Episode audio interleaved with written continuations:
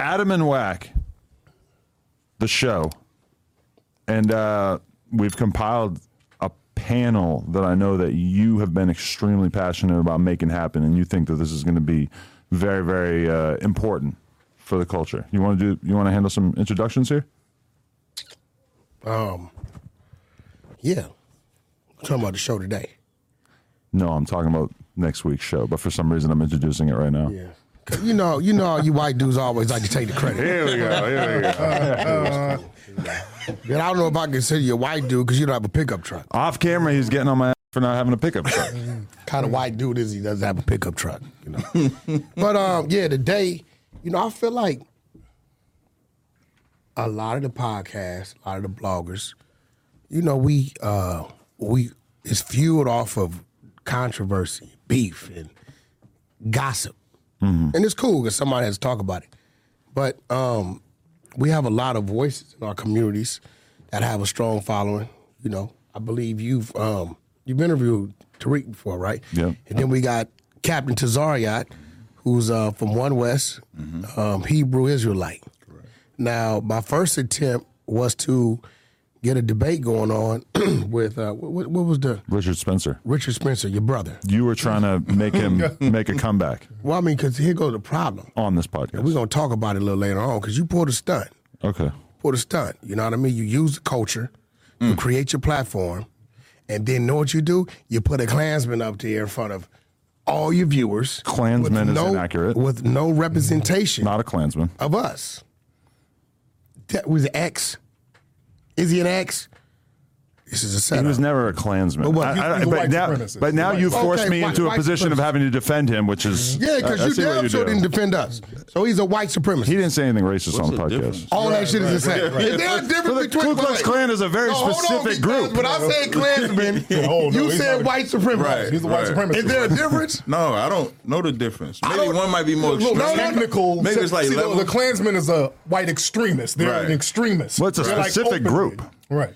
So the Klansmen are right extreme. But well, the white supremacist can be any type of white. They're an organized group of white supremacists. So you can be a white supremacist but say I'm not affiliated with the Klan. Right. Yeah, yeah. But for black people from the outside looking in, it's all the same to us. That's why you say white supremacist when you say Klan. Gotcha. And that's why I normally wouldn't argue with someone who called them a Klansman, except for Wack. I have to argue about it. Like when they have to unite the right out there in Charlottesville. But that wasn't like organized by the Klan. That was organized by Richard Spencer. A bunch of white supremacist groups, all of them. Well, I'm not that group. I'm not that group. All of them are white supremacists. Mm-hmm, so that's what we do. We look at them as one and the same. We don't separate them. And you know what? I can say I understand it because a lot of people don't understand a lot of shit I do on Clubhouse. Shit that I'm dumb to and don't know about. I'll go find it and pull it into me and educate myself about. Once upon a time, you asked me about a Hebrew Israelite, I wouldn't have known what the hell you was talking about. Right. Mm-hmm. But what you just said, because I've learned that it's a lot of Hebrew Israelites, but then One West, ISUPK, right?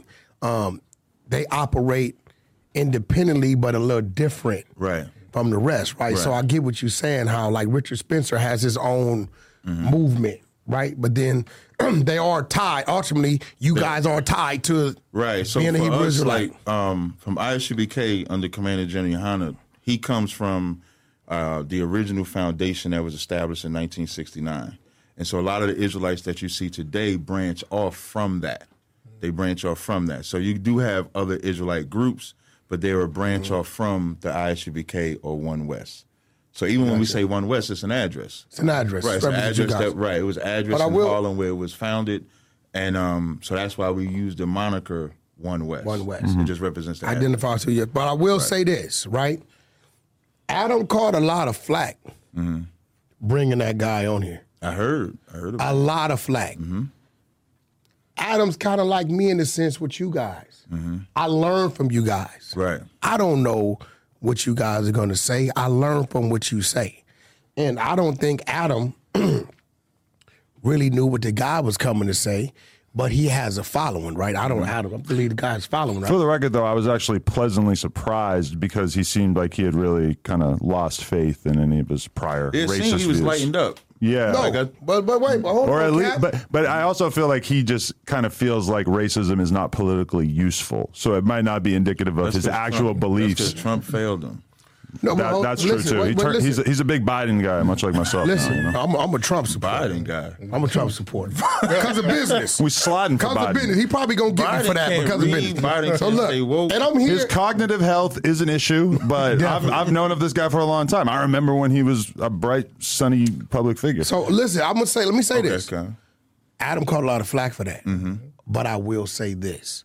My first move was I wanted a debate between Richard Spencer and Captain Tazadaqyah, or somebody from our community, right, that could represent us. Adam was like, well, you could talk to him. No, that's not my lane. I would be doing my people a disservice doing that. I stay in my lane and things that I'm strong at, and I'll step to the plate and do, right? So, but when it comes to that, right, I wanted somebody, right, you know, to represent. And Adam and I, we were corresponding before that. Remember, we were corresponding, and we just couldn't quite. Nevertheless, for whatever reason, right. The guy didn't schedule. Adam did not fight me on it. He tried. We tried for a couple months, but I will tell y'all this, right? This is real talk, and this is the reason why I respect this man, right?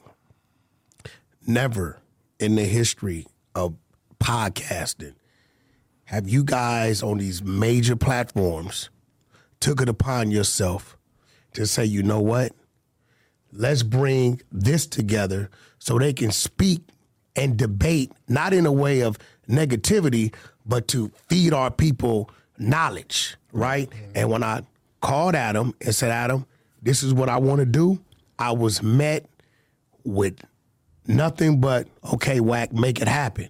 So all y'all out there that got something to say about this man, right?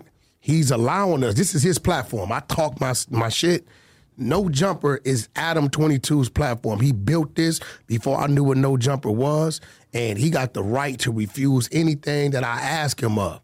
And it was no resistance. You called me, told me you was out here. Yeah. I called the brother. Actually, I contacted Sir Major and said, y'all, I know that's your brother, right? Call the brother and tell him this is what I'm trying to do, right? And because of the Wack 100 persona, the brother automatically thought I was on some bullshit. And I tell people, no, you did. And that ain't on you. And I tell people, I always say this, once you get to know me, you'll realize the people that don't, you've gotten to know me. Absolutely. You know, like, you know when I'm doing something that may seem like this, you know it's something else. Right. And when I got on the phone with the brother, right, after probably like a few minutes into it, we start building, he like, yo, this is something that needs to be done. Right. To bring this together, like, Adam, this is a lot of knowledge right here for our people. This is knowledge I can't give our people. Okay. I just can't, right? And I'm a student to them. How do you break down your belief system or what being a Black Hebrew Israelite is for the unacknowledged or the people who haven't really? Okay, so say regardless of ethnicity, right? Just from the belief perspective. So for us as Hebrew Israelites, we don't really like the term Black Hebrew Israelites. Okay. Because like the Jewish man, it's almost like saying the N-word in the derogatory fashion. So you might see the abbreviation BHI or Black Hebrew Israelite. So we just say either Israelite or Hebrew Israelite. Well, y'all don't put black in front of it. No, we don't put black. Y'all don't like to acknowledge the black. Not that we all black. Yeah. But we don't like to acknowledge Black Hebrew Israelite because there is no term white Hebrew Israelite. Gotcha. So they're trying to, they're trying to isolate. That's their way to radicalize us. To make you a splinter group. Right. To make it seem like we have no right or authority to the Bible, to the Torah, to Tanakh, or anything like that. So we just say Israelite, or some people may say Hebrew Israelite because we speak Hebrew. So to a novice or somebody that has no idea what we teach, what everybody does have in their house is a Bible. And everybody believes in God or Jesus or Christianity or whatever it may be.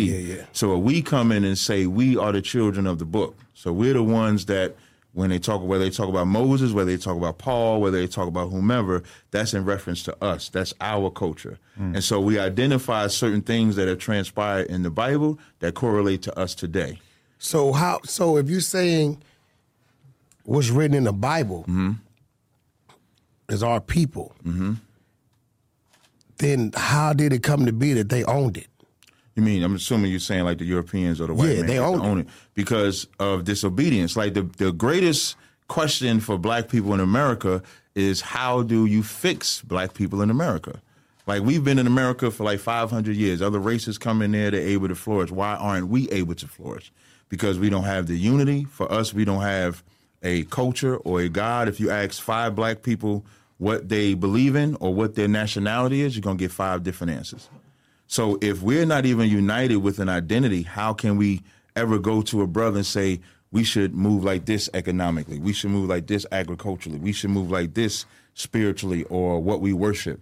So we have to have a foundation, and we don't. So in the Bible, we get the foundation. Like, even if you take, we was talking about earlier, BHI, you take the word nigger, for example.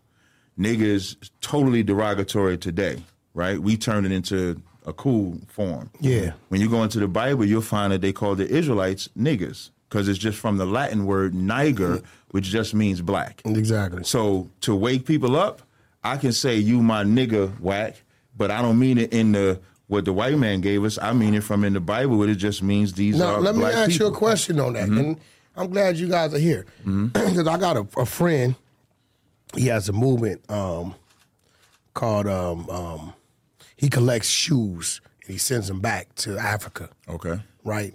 It's called Afrikicks. Okay. He's from Niger. No, if you pull it up, Afrikicks, pull it up, I swear to God. It's a great name. You'll see it on there. He's been doing it like 6-7 years. Okay. And he I didn't know this was happening today. But it's people back there in villages, children with no shoes. Right. So he collects, and we kind of like, we don't really trip shoes because it's like it's just shoes. But back there, he sends me video put. I swear, you go to Instagram, put up Afrikicks, you're gonna see these kids there with no shoes, barefoot, and he had these containers where he's passing out shoes. Right. So he was like, yeah, you know, Wack, you know. The word nigger was like, you know, one of the first places they got the slaves from was Niger. Right. Right? And he said, you know, it's like Europeans, people from Europe, they called them Europeans, you know, so on and so forth. He said, so when they got them over here, and they was like, well, what do we call them? But they're looking at black people like, what the is this? He said they got them from Niger. So, he's, you know, their first thing was, well, we got them from nigger. They pronounced it wrong, so they're niggers, right? And I'm looking at him, and he's telling me this, and he's showing me his passports where he's from, and he's showing me on the map because I didn't know what the hell Niger was, right? So I'm like, I said, so you see off the gate, he said it was a descriptive word, but over time, the way it was used and the way it was taken, it turned to what it was turned into. Right. He said then the black American took it and started saying nigga as if, I don't know if you guys created that to discredit the word and own it ourselves. I don't know. Right. I grew up with it, right? Yeah, and, me and too. Maybe you were, I'm pretty sure you did some study of this, right? Yeah, but so is there any truth? That doesn't sound accurate. Yeah, we'll give it to him. We want to know. The modern slave trade actually started in Spain. That's where modern white supremacy came from. Gotcha. When they had the Reconquista, you had black Moors and black Jewish people in Spain, and they expelled them.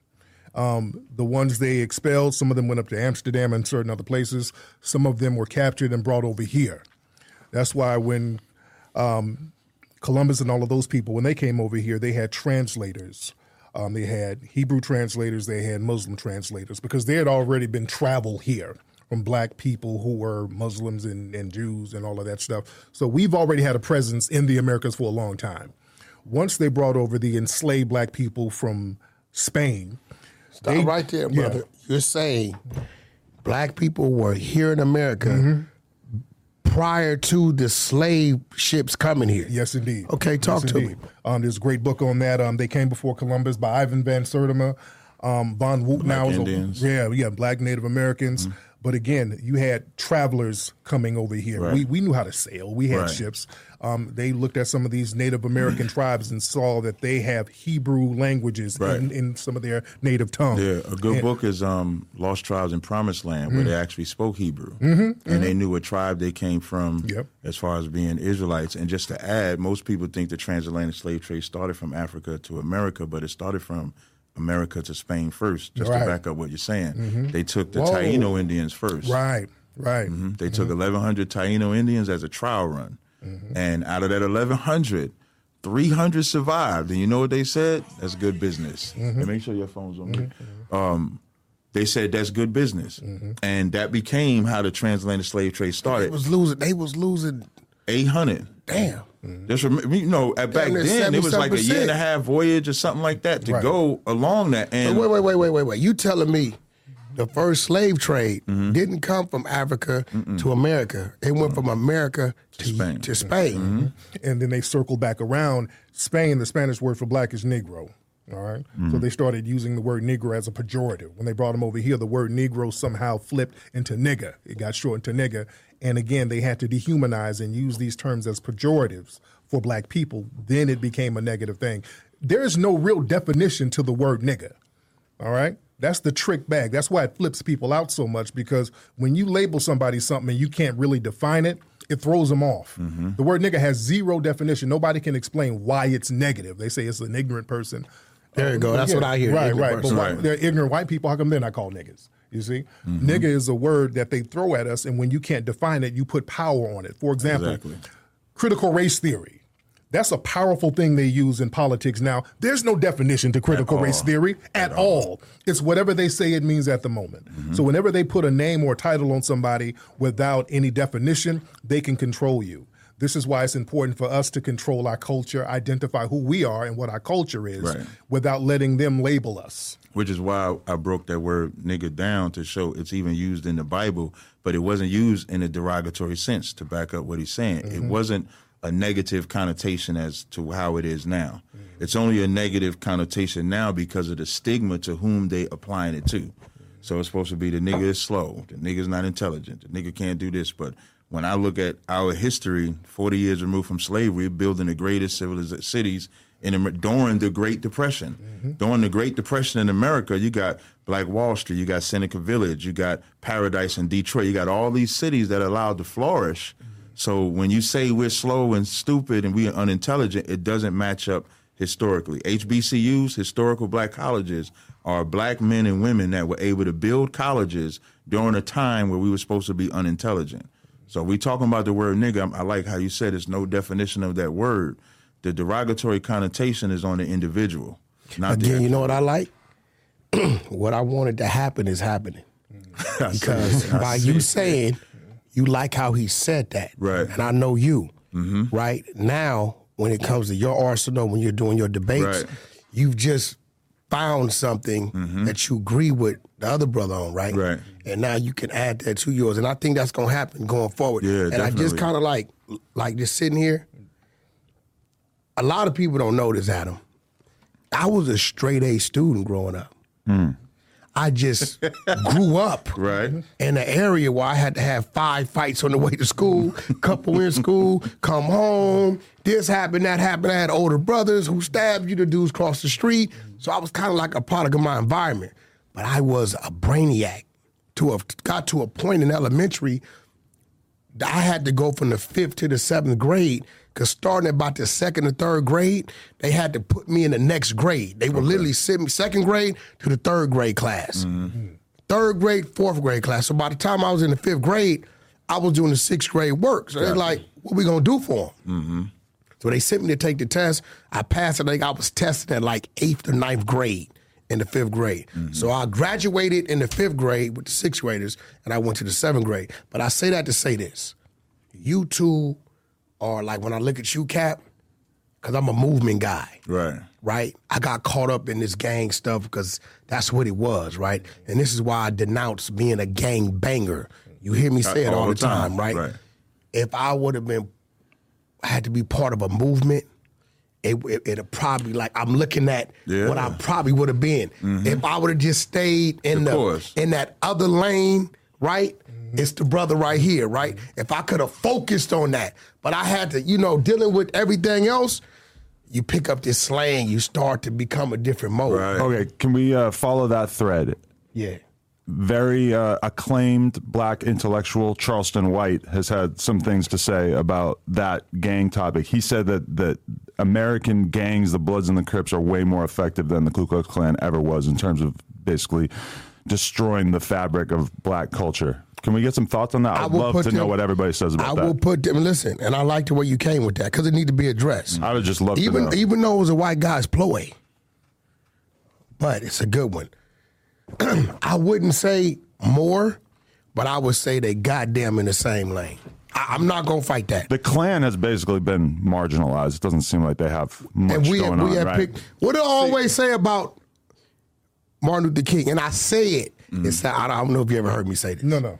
I say Martin Luther King, what I wouldn't have done is died for the cause he died from, knowing what I know now. Right. Why?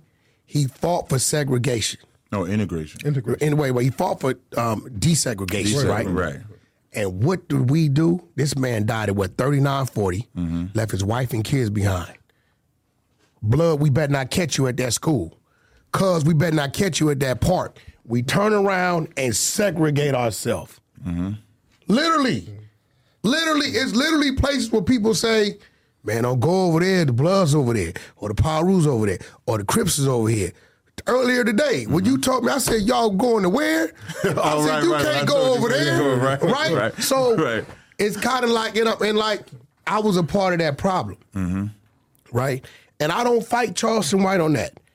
Because I feel like that the Bloods and Crips did more damage than that. I can't lie. When I get up and I leave the home, my home, and I'm going places, if I see a group of white people, right, I don't think problem. Right. But if I see a group of black people, I prepare myself that it might be a problem. Gotcha. But I'm gonna let y'all talk about it. I don't disagree with them. Yeah. I disagree with that because after Dr. King died in 1968, and there were a lot of uprisings going on in this country, black people were fighting back against white supremacy, and that was a threat to this society. And the federal government, the FBI, put out memos. They had the COINTELPRO program, and they said, hey, we can't have this stuff going on. We got to do something about these black youths. They're too smart. They're getting on cold with each other, and they're fighting against us. A good friend of mine, T. Rogers, who passed. Rest in peace to T. Rogers, one of the smartest brothers I know. A lot of dudes who were in the streets, like Wack said, Wack was straight A student. I know a lot of gangbangers, the smartest dudes you ever know. You go to jail with these dudes, they're like rocket scientists. The thing is, you create these circumstances to put these people in. And when you create certain circumstances, of course, people are going to act out a certain way with economic deprivation. On top of that, in the 1970s, they deliberately started to put these psychopathic drugs in the black community. During the 70s, Tookie and Raymond Washington and all those guys, they were all on sherm sticks and acid. That's why they were doing a lot of that crazy stuff. And not to excuse it, because you don't have to do that, but you don't have to put the drugs in the communities either. So we have to look at everything in the full context. How would these brothers act if it weren't for the drugs deliberately put in there, if it weren't for the economic deprivation, and if it weren't for the racial targeting? Because they had something called an alpha list out here in Los Angeles, where they had all of the top gang members on these lists where the LAPD was supposed to kill them. The NAACP and all of these people had to come out and stop them from having that alpha list. So there's the system of white supremacy that's governing all of this stuff. Ooh, but listen, but look, bro, I hear all that. So are we dumb enough not to know to touch these things, or were we just not strong enough? No. Yeah, if I could tackle that, right? Yeah. You know what I'm saying? Which one was it? Yeah, when we talking about this, right, there's Europeans or white people have something called divide and rule policy. Divide and rule policy is something that they used in India, where they was able to divide India, where they would have one side of white people function and help us, another one set of India, and then another side of white people function with another set of India, to keep them at odds to fight each other. And they didn't get free from that to about 1946, 44. You got Korea. The only reason Korea is a North and South Korea is because of divide and rule policy. The Russians decided to support one side, America decided to support another, and then they split. Divide and rule policy is what affects us today. Like, if we're talking about what is worse, the Klan or white supremacy versus the Bloods and the gangs, there isn't a torch that can handle it. Think about the death of Martin Luther King and Malcolm. That's a divide and rule policy. Most people looked at Martin as the peacemaker. So you had a set of black people went for the peacemaker. Then you had some that went with Malcolm because Malcolm appeared and looked more militant. He looked more stronger. And then both of them got killed from COINTELPRO, which is what Tariq Nasheed brought out. So now you got sets of black men. Which is a form of the Klan. Thank you. That's what all of this is like. We ain't COINTELPRO. COINTELPRO. J. Edgar Hoover and all of them. Right. Yeah, right. J. Edgar Hoover. Right. Because so they never disbanded the Klan. You know what I'm saying? Listen, right. The Klan is the cop that pulls you over. The Klan is your manager at Home Depot. Right. The Klan is everybody. That's everybody. Now, if you can function like that, you can still deal with them and sit next to them, conduct your business and smile and work with them just like they work with you. That's something that black people got to learn. If a white person wants to encourage or empower white, I'm not against that. I'm just against it when you tell us we can't empower black. We should be able to do that. Everybody should be able to empower their own. Thank you. But you know what the threat is? The threat is if we empower ourselves, it would be at the lessening of them. Because as long as we can be divided, you take them Bloods and Crips. Let me get back to that. So the Bible says oppression make a wise man mad. So you kill Malcolm, you kill Martin. You flood us with those drugs, like you say. You put us in a state where we can't get jobs anymore. So now we're just stranded in the neighborhoods, have to work because this is a business. America is an economic country. And so now we ain't got this business, but this white man just gave me this drug. I don't want to sell it, but I ain't got no other choice. Right. I'm not excusing them doing it. They shouldn't have. But I can understand the root of the problem. So if we're talking about what's worse, that divide and conquer policy that the Europeans don't just implement with us, but implement with everybody, we're seeing the residuals and ripple effect. Blacks killing blacks is an act of civil war. And yes, we do harm to each other. But there ain't a greater murderer on the planet than the white man. I don't care where it is. There ain't a better strategist when it comes to destroying a village or a people and to get them to be sorry for it at the same time. And when you have the Bloods and Crips getting together, having a peace treaty in the 90s, that was a threat because the minute they got together, they went after the white establishment, and that's what they don't want to have. So there's always that rift that they're trying to create. Because can you imagine Hold on, Cap. See, we can't do this. Because, see, listen, all right, white guy kills George Floyd, right? Right. Shut cities down. They loot. They march. All this, right? But a lot of that looting was white folk. Yeah. Antifa. Okay. Yeah. Okay. A lot of that looting was white folk. Rodney King. Okay. They beat Rodney King right here in my neighborhood in the city of Pacoima, 4 miles from here. Foot Hill Police Station on the side of Amsterdam Park. They went crazy. That's when. Right. Right? Now, how come when Big Sebo shoot the park up and kill little D and little B-Dog, and then hit an innocent kid over there, why the community ain't marching and demanding that shooter be dealt with? Why is the only time we do that is when we feel like the so-called white man has done something to us? Well, D-Bo is going to go to jail. Number one. Not all the time. If he gets caught, you're not walking around with bodies on you and everybody knows it and the cops ain't doing nothing. What I'm saying is there's no outrage. But they get arrested. And if you that's the white man. Right. That's the white man doing their job. What do we do? Because we get together and say, we finna go hit Rodeo. We about to go loot Beverly Hills because they killed Rodney King in Pacoima. But that dude who's killing a kid, that's not a community thing. The community ain't co-signing that. No, it was a stray bullet. He was gangbanging. That's what I'm saying. We back to Charles White. Right. The whole community ain't backing up that guy. Nobody's co-signing this dude. What are they doing? Well, he gets arrested. That's the white man doing his job. Right. What are we doing? And I'm listening. And I'm talking to y'all. Right. Yeah. This ain't even for the brother. He can't even answer the question. He's a trick bag. No, I'm not. He gets arrested before we can do anything to him. That's the white man. Bullshit. Right. Bull, that is a lie. But when you think about really, who's killing people? Who's killing people and walking around? Know of somebody who was a terrorist in the hood and walked around and all they said was, hey, homie, dude, about that bullshit, right? And not if he's killing no kids. No, bro, shit happens. Because you go to jail, you know in jail, people don't fuck around with dudes who kill kids or hurt kids. Is, he's not doing that intentionally, but we knew in the process of him killing Debo, we know a kid got hit.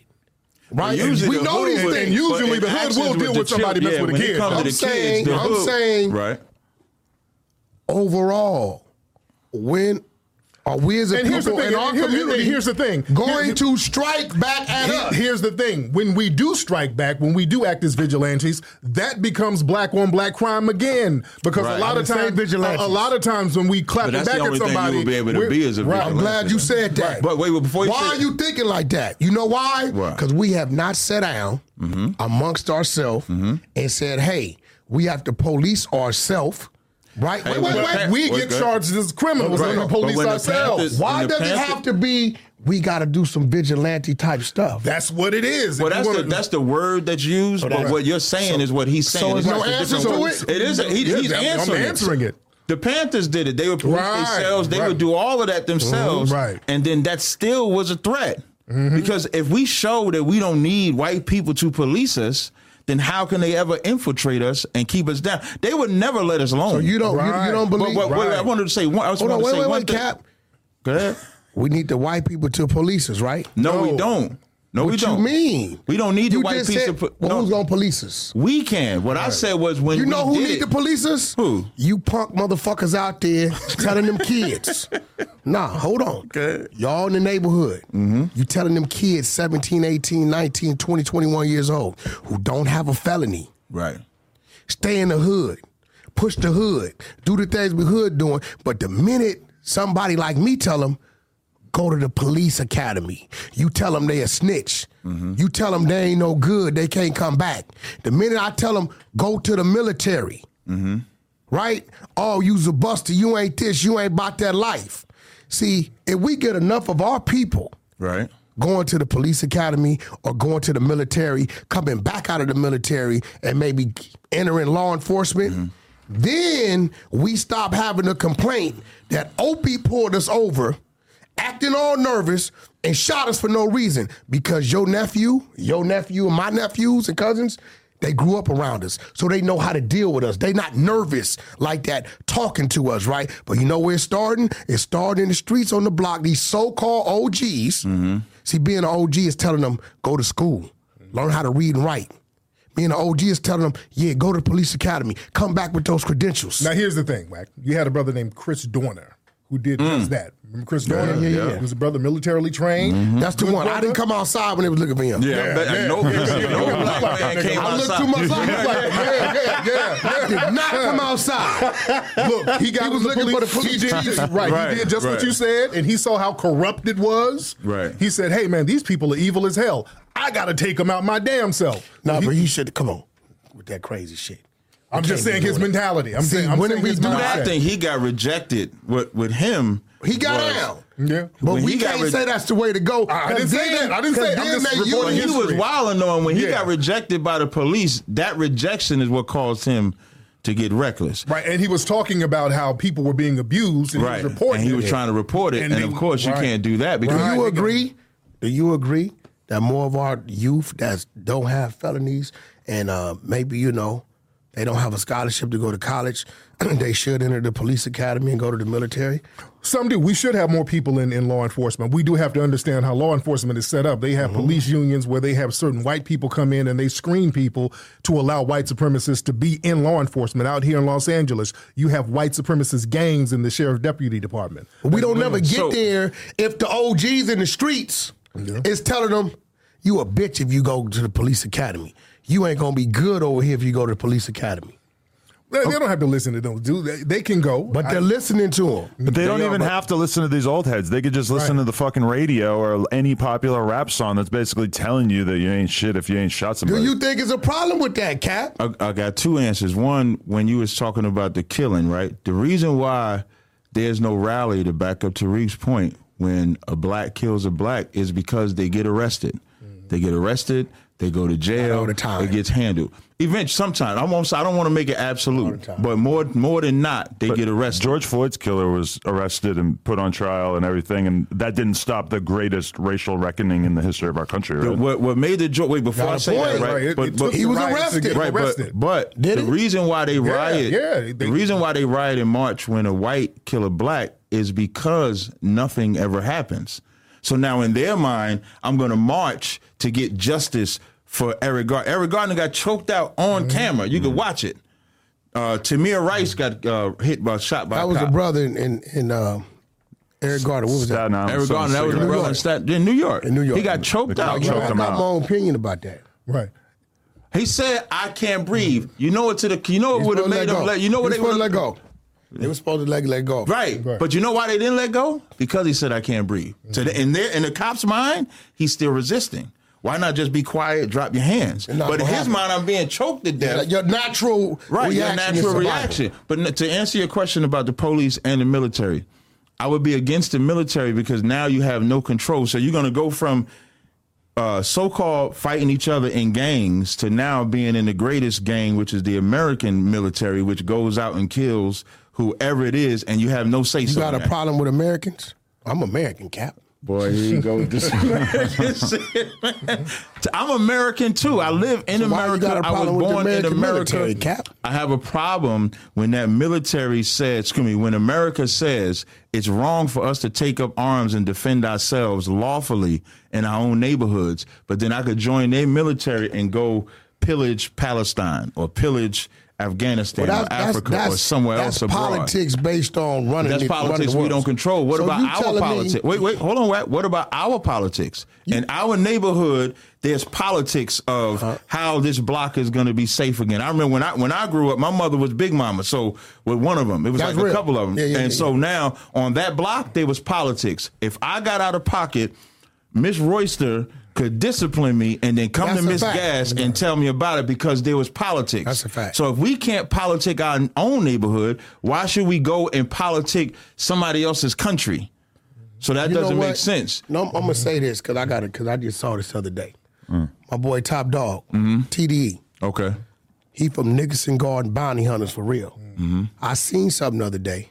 You got Grape Street Watts, Bounty Hunter, Bloods, PJ Watts, them the three main projects over there. SZA is one of his artists. Okay. I watched him take 30 or 40 tickets. He went to all the projects, the Crip projects, got the children, the gangbangers, not the little ones, the gangbangers, gave them all tickets and brought them all together. And they went to that SZA concert. These is people that see each other and will kill each other on sight. Top Dog from TDE. And you know what that says? He took all them, the youth to the SZA concert, his artist. He's utilizing what he has control of and brought them together. And I guarantee you, those people, those kids start following each other. Now they know each other. They laughed and joked. They danced and partied, right? He had them VIP seats. So I know I talk about a lot of things that we don't do. Right.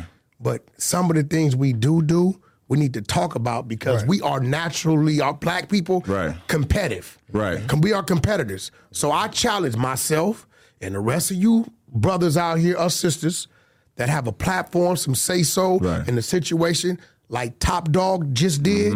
I want to see you go back to these communities and let's try to bring them together. And you know what that shows? They're not killers. Like what that shows, if he can grab them who at one time they're around each other, they will fight, shoot, whatever it is. But then now they're not doing it because of this opportunity. Then that just means they just need opportunity. And if you give these brothers and sisters their opportunities, they can do anything. You just talked about how you smart. In my neighbor, everybody in the neighborhood, even if they're in the greatest killer you can think of on the planet, they're still smart and intelligent. And so all they're lacking is opportunities. And I'm glad you keep saying that word. And this is why when y'all call me and say, why you fuck with Adam, Wack? He's this, he's that. We only at this table on this platform because he gave me the opportunity to run my play. Right. This is why. You could have filmed this at the Boys Club. Yeah, but guess what? Your platform, believe it or not, is a platform that people flock to, right? And you giving a lot of people. AD, they all had their problem. And AD won. I can speak for AD. You don't got to gas me up. No, this is real stuff. You gave AD an opportunity. AD knows that. Okay. And believe it or not, whether you want to believe me or not, every time your name comes up, he says, I fuck with Adam. I respect Adam. This is real stuff. You've given a lot of our people opportunity to do things. And I commend you on that because some of our own people don't give us opportunity. Right. I mean, he wild. Listen, Adam, do get some props for that. Yeah. When I was doing an interview, I said Wack is like a cheat code to me because I don't know Wack unless it's from Club. If I don't ever go on Clubhouse into one of his rooms, I don't know Wack at all. That's real. I never met Wack. Never, I heard of him, but never met him. Yeah. I go into a room, and it was a Muslim room. And from that one Muslim room, remember that Muslim? It was a Muslim room. From that one Muslim room, we wanted to fight him. Yeah, they wanted to fight me and everything. Yeah, they wanted to fight. I was like, he be working my mind. No, you know what he did? He be crushing them. You know what his coldest weapon was? Yeah. I noticed. I said, okay, they are trained. They never lose their composure. Yeah, and it irritates you even more if you're losing the debate. Right. When a motherfucker's killing you and like, they being cool with it. That brother turned from minister, best Muslim, to gang, shoot him up. I'm going to see you on the block. We're going to pull up and all over. That's a debate. It was a debate. But from that debate, me and this brother, and I want to point out something else. As me and this brother building, this brother let me interview Kanye. He didn't have to let me do that at all. I didn't even think I was doing it. I called him to pay for the interview. He said, no, you're going to do the interview.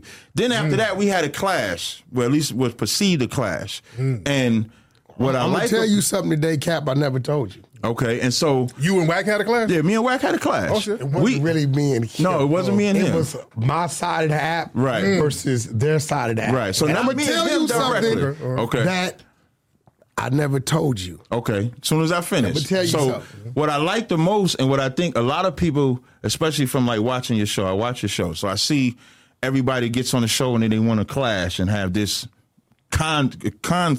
enemy that doesn't have to last that long. This man has a black belt in that. So, with Wack, right? So we have this so-called clash. It lasted, I thought it was over, and he'll tell you, even in the middle of it. What was the clash about? What was the clash? Over Biggie and Tupac, but it wasn't even Biggie and Tupac. It wasn't even about Biggie and Tupac at all. It wasn't about that at all. It was just like he said, it was about his side and my side, All right. First of all, let's rewind. Yeah. I got this thing on Clubhouse. I built a side. It's a machine. Run 24/7. Called the 100 side. Right. It's open 24 hours, 7 days a week. It rotates. It's a rotating schedule. It's like 18 rooms. Yeah. So you can't. If you're a room like another room, you can't come in. So when I saw the Hebrew Israelites in the debate with the Muslims, I said, you know what? We don't have this over here. Right. And I was learning some stuff. So the queen of the 100 side, R&B. I said, R&B, get with Cap and see if they want to come over here to the side. Right. Yeah. So as I'm over there, I'm noticing that the ISUPK guys is coming periodically, but the overall community wasn't. But I'm showing extreme love to the Hebrew Israelite movement because what comes with me is about 30 YouTubers recording all day long and they sending it out. Right. So it's surpassing just Clubhouse. So... I never told you this. Okay. You see how you say it was Biggie Tupac? I don't give a shit about arguing about no Biggie Tupac. Right. But I wanted to see how real it was. So I started a beef. One side against the Hebrews who like, y'all trying to manipulate and kidnap our women from our side. Hilarious. You kidnap and manipulate our women. You over here infiltrating. You just like J. Edgar Hoover. You COINTELPRO and a black face and his own, right? Yeah. I wanted to see who was really genuine and who wasn't. Guess what happened? Israelites that we didn't even know existed start popping up. Fuck Wack 100, screw the 100 side, those gangbanger thugs. I wasn't hearing none of this when I was broadcasting them on the YouTube channels. Right. But you know what one guy and what movement I never heard the peep from? Captain Tazadaqyah and the One West guys, they never spoke ill against me or my side. Okay. So it let me know, Cap, you in fact in your movement is definitely a standalone movement because all the rest of the guys, he's from the streets, he's the gang, and Cap is telling them, I'm telling y'all right now, me and Wack gonna be all right. He running the play. I don't know what play he running, but Biggie and Tupac doesn't make sense. Right. And the fact that it doesn't make sense, I know he's doing something. What? He said, give me a month or so, me and Wack gonna be all right. Cap on No Jumper. Nah, that's real talk. And I think used No Jumper against you too. We did. And then what make it good though, to my point, was that even in the middle of the class, brothers should be able to have disagreements and it don't end in ending the friendship forever. Right. Just because, and that's in the Bible too, like disagreeing with a brother, it happens. That's again politics. The politics of beef. If people have beefs, there should be a place you should be able to go to squash it. Right. It shouldn't be a place that you go to ignite it and keep it going because the goal is to end it. If you in a business and your business and beefing is messing up your business, the only thing you could do is end it. And then now, if more people see that instead of the constant tension, friction, violence all the time, then they be like, okay, these brothers know how to handle themselves. Right. But nobody is actually going out to teach. And what I like about the organization I'm in, we're good. Oh, Gaddaha left. The brother that runs California, I'm not from California, I'm from Jersey. I'm born in Jersey, raised on 141 Woodlawn in Jersey City, New Jersey, but I run New York, meaning I run the school in New York. And so what we do is we create that politic nature. If there's any issues that brothers and sisters have, we work out a way to mend that bond so that they can go back to being brothers again. They can go back to being sisters again. That's a great movement. Mm-hmm. Damn right. But in the entertainment world, it's like the frenzy is the beef. The more drama you have, the better it is. We're losing. Right. And I ain't going to say I don't like none of it because we all could get caught up in the drama. I like some of it, but I also like resolutions to it as well. So if anybody knows the history, you can see, first of all, me and Wack were great beforehand, we're great now, and we rocking on No Jumping. I appreciate Wack for bringing me up there. S. Mac from Rolling 60s, he put up a post the other day that said, just because we end a friendship doesn't make us enemies. Right. Mm-hmm. I simply just chose not to be friends with you anymore. Right.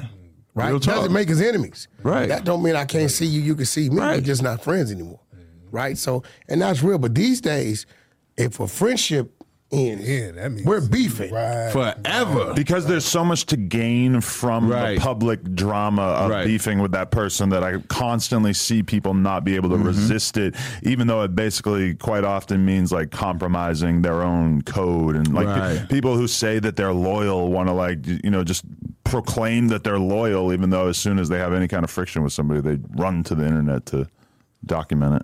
Definitely, yeah, that's crazy. Now, you said recently that I blame a lot of non-FBA people for a lot of stuff. Well, that's pretty much the theme of a large percentage of the conversations I've heard you have. We ain't no large percentage. We talking about now, what you said. You're right. Hey, man, lock them doors. Because I want to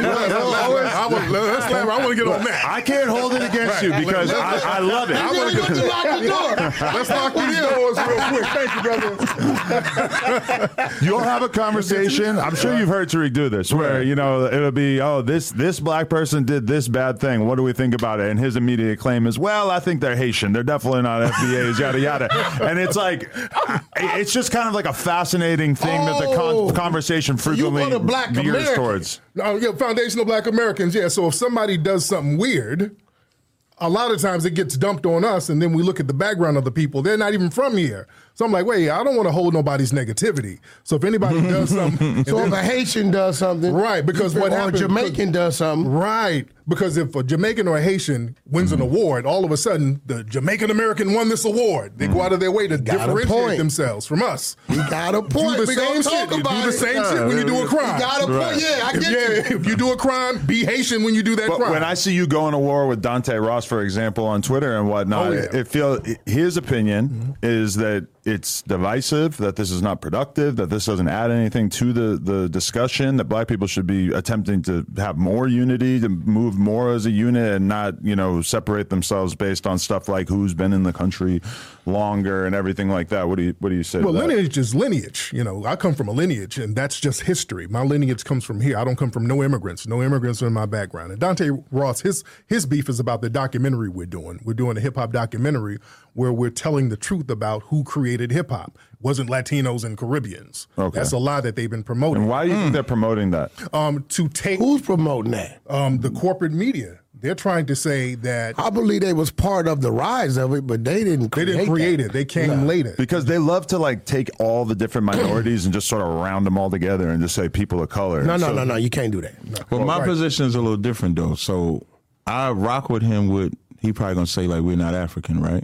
We have African lineage. African we have descent. African, yeah, okay. We're descended from Africans. So okay. we do have. Okay, well, I'm Black American of yeah. African descent. I'm a foundational Black American. I'm not African, right. nothing. Right. right. Well, I don't believe that we're African. If America and Africa go to war, right. I'm trying to. I want the Americans to win. I'm banned armed for the Americans. Very well.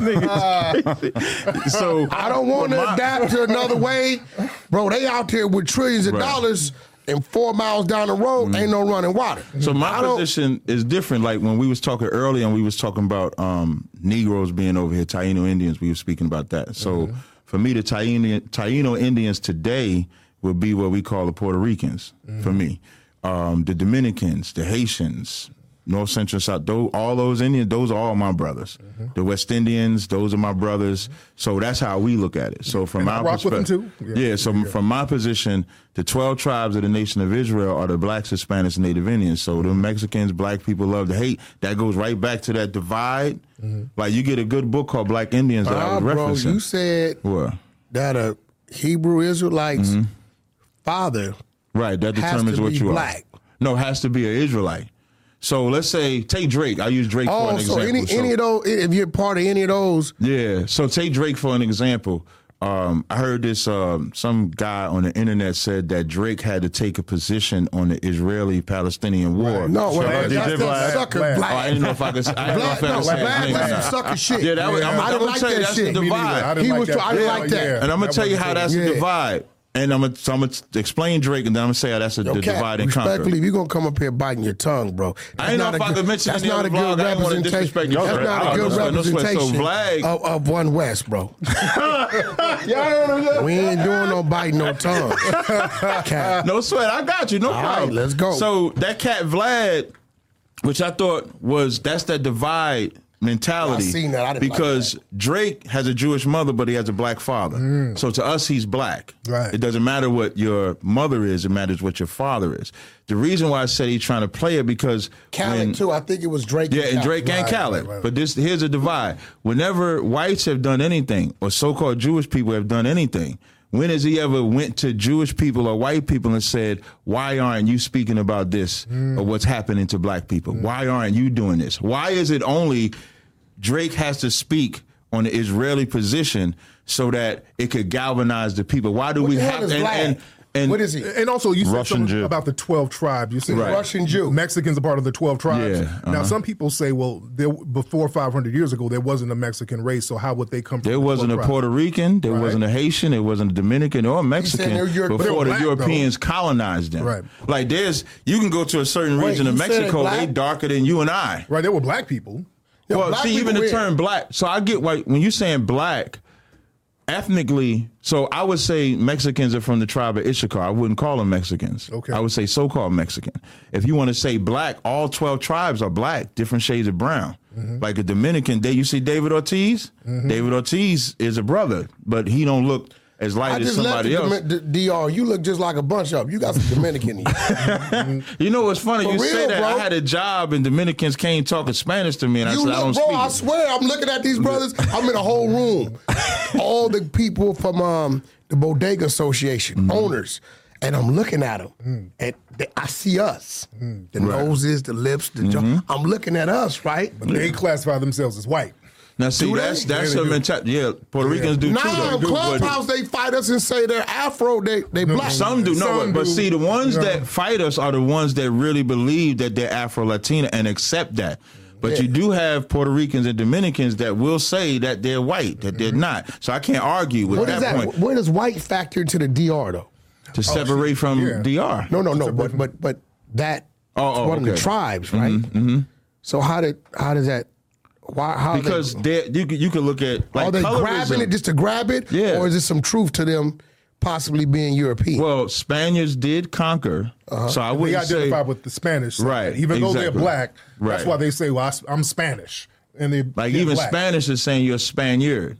Because the Spanish, the conquistadors, they did colonize a lot of North, Central, and South America, the island of Dominican Republic, and so forth. So some of them do. I'm not saying that. Even black people, every black person is not black. You would have to see, like whenever I say like Bob Marley is not black, I go through, everybody goes into a whole uproar because they look at his complexion, but his father's an old white man. When you look at, if you saying Bob Marley, now if anybody listening, y'all, so it's Google, not about what you look like. It's about what your father is. Right. What about French Montana? French Montana's an Arab. No, he's Arab. He's Arab. No, I thought he's from. He's from Morocco. Morocco. Yeah, he's from Africa. He's Africa, but they identify as they Arab. They go over there and speak all that Arab stuff. But if anybody was to look up French Bob is my nigga. I don't care what you want to call it. I like some of his music. French my nigga. I don't care what you want to call it. But if you look up Bob Marley's father and take the melanin and put it on Bob Marley's father, that's what Bob Marley looks like. But he's a white man. An old white man. He's like 50-something years old. Was his mother like African? His mother was black. His mother was a West Indian. She was Jamaican. His mother was Jamaican. So, of course, growing up under your mother, he takes his mother's culture, identity, and leans more towards that. And I use that as an example because colorism is something that plagues us. Light skin versus dark skin. Whether it's Dominicans versus us, black people are light skin. Let a red-boned black person be around a dark-skinned black person. We're taught that there has to be tension there. We're taught that she has to be or he has to be white because he's a red bone. When you can go into Africa and you can see Africans with blonde hair and blue eyes that have never been touched by Europeans at all. Colorism is something that goes right back to that divide and conquer mentality that Europeans employed on us. I'm American. So I'm American too, man. I'm a foundational black American. I identify with that. See, he said we had I'm so-called American. Right. Because I'm going to be real, bro. I'm going to be real. Right. Like, who do we honor? Do we honor the house Negro that say, Massa, they running? Mm-hmm. Or do we honor those white people that hid us and fed us along the way? I believe it's good on both sides. So I'm born in 77. You can't say that every single white person is evil. You can't. That's what I'm saying. When we say they help, some of them hung from trees just like we did. I don't know about you going to. What? I don't know. Yeah. You know about you telling me people? You none of them white people that got caught helping us on the move hung from trees. You got to prove that. I don't believe so no. So you telling me them Klansmen just let them go? Mm-hmm. They didn't treat them as if they. If treat they us. Did kill them, they didn't hang them. Right. That's reserved for us. Right. But when we say, so like sometimes Israelites, now I'm going to say some things that Israelites say. Sometimes you might see the Israelites say, and this includes me, so like the white man is the devil, right? The word devil just means deceiver. When we make that statement, we're not talking about every single person. It's like saying all black people eat chicken. All black people don't eat chicken. Throughout the 1800s and 1900s, 3,400 black Americans were lynched. 1,300 whites were lynched. Yeah, go. Oh, you gotta send that from a tree. Right. I just Googled. Those are the ones that's just documented. I Googled were whites lynched. Oh, okay. So, I don't know. Like, bro, was it hang lynched, though? Like hanging? And I'm going to be real with you. Mm-hmm. Good question. When I got out of prison, my job opportunities came from a family called Wagoner's Trucking out of Billings, Montana. Mm-hmm. You talking about, they those type of white, they come from that. David Wagoner, Wayne Wagoner. I walked in there on parole, French braids, all that, and I told him, I said, look, I'm this, I'm that, I need a job. He gave me a job. One of my first contracts in the music business because Ray J gave me a shot to enter that side of the business and get out the streets. Mm-hmm. Alan Grumblack. Well, he's Jewish, right? So, in prison, I've had fights with what they call the Peckerwoods, right? I had fights with Crips, with Bloods. So when I say I'm American, I'm simply saying that when it comes to me doing business and navigating myself through life, I think like that. I don't look at a person and think because they're black, they're good for me, or because they're white, they're bad for me. Right, you're not supposed to. I first let them present themselves. Right, exactly. And then I gauge it and judge it at that. Because you got some people like, all white people are the devil. No, I know some black devils too. I'll tell a story. I remember, I work in corporate America, right? So I do my videos, I street teach and all of that. And so I work in networking, computers and all that stuff like that. So one day I come to the job, this Puerto Rican brother, he's like, yo, Tyree, man, they found your videos. They playing them in the conference room. So I have a Jewish owner. Your Israelite videos. Yeah, my Israelite videos. I'm barking and blazing on white people, all that. And so The Jewish owner calls the Jewish owner calls me in the office. We sitting down there talking, and he's like, you know, I saw your videos, you know, on the street. I said, yeah, you know, I do that, you know, outside of work. I don't bring that here. He said, good. He said, you don't bring it here and keep it that way, because what we do with our economic growth has nothing to do with for my people. So if I can go work in corporate America, I should also be able to go in my neighborhood and wake my people up, get them off of drugs, restore them, build a community, and they don't conflict. Guy, though. He could have. Right. He could have.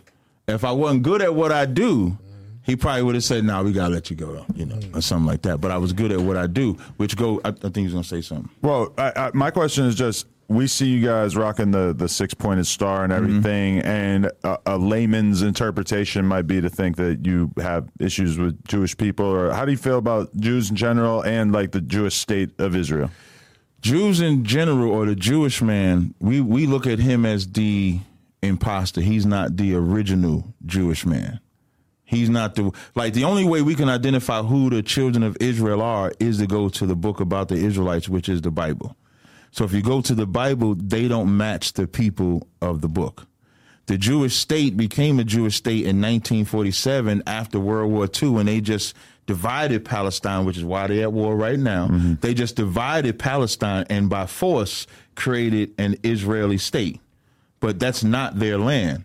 I believe there was an Egyptian prime minister that said the Jews left black and came back white. Nobody believes that they're the people.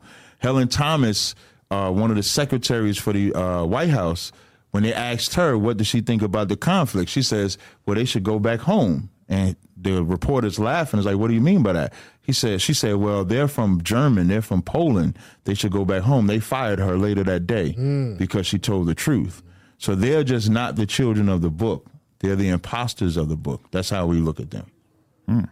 Why is it that whenever black people claim their Jewish heritage, they say that is anti-Semitic? We always hear that trope. Anti-Semitic is a weird term because, biblically speaking, Shem, anybody that comes from the man named Shem, that's what Semitic is, an English word, right?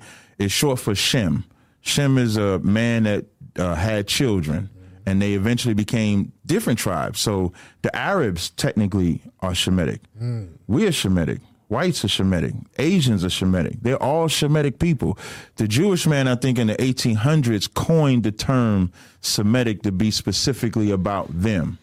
And it's really a trick bag. Right. It's a straight up and down. It doesn't matter what you say. If they deem it as derogatory, it's anti-Semitic, which basically means if you don't say everything out your mouth pro-Jewish, you're anti-Semitic. And the reason why they look at us that way is because they don't want to give what is rightfully ours.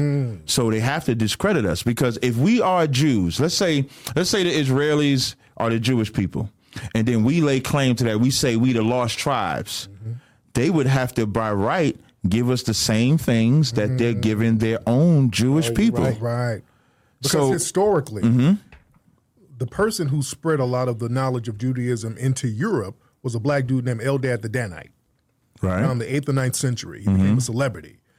He was saying that there was a tribe of Jewish people in East Africa. Right. Not too long ago, about a couple of decades ago, they did a DNA test on this tribe in Africa, found out they were really Jews, and they never said anything else about it. Right. So it's proven scientifically that and historically they are. But again, that means we got a whole tribe in Africa that was all Jewish. Yeah. Right. Jews.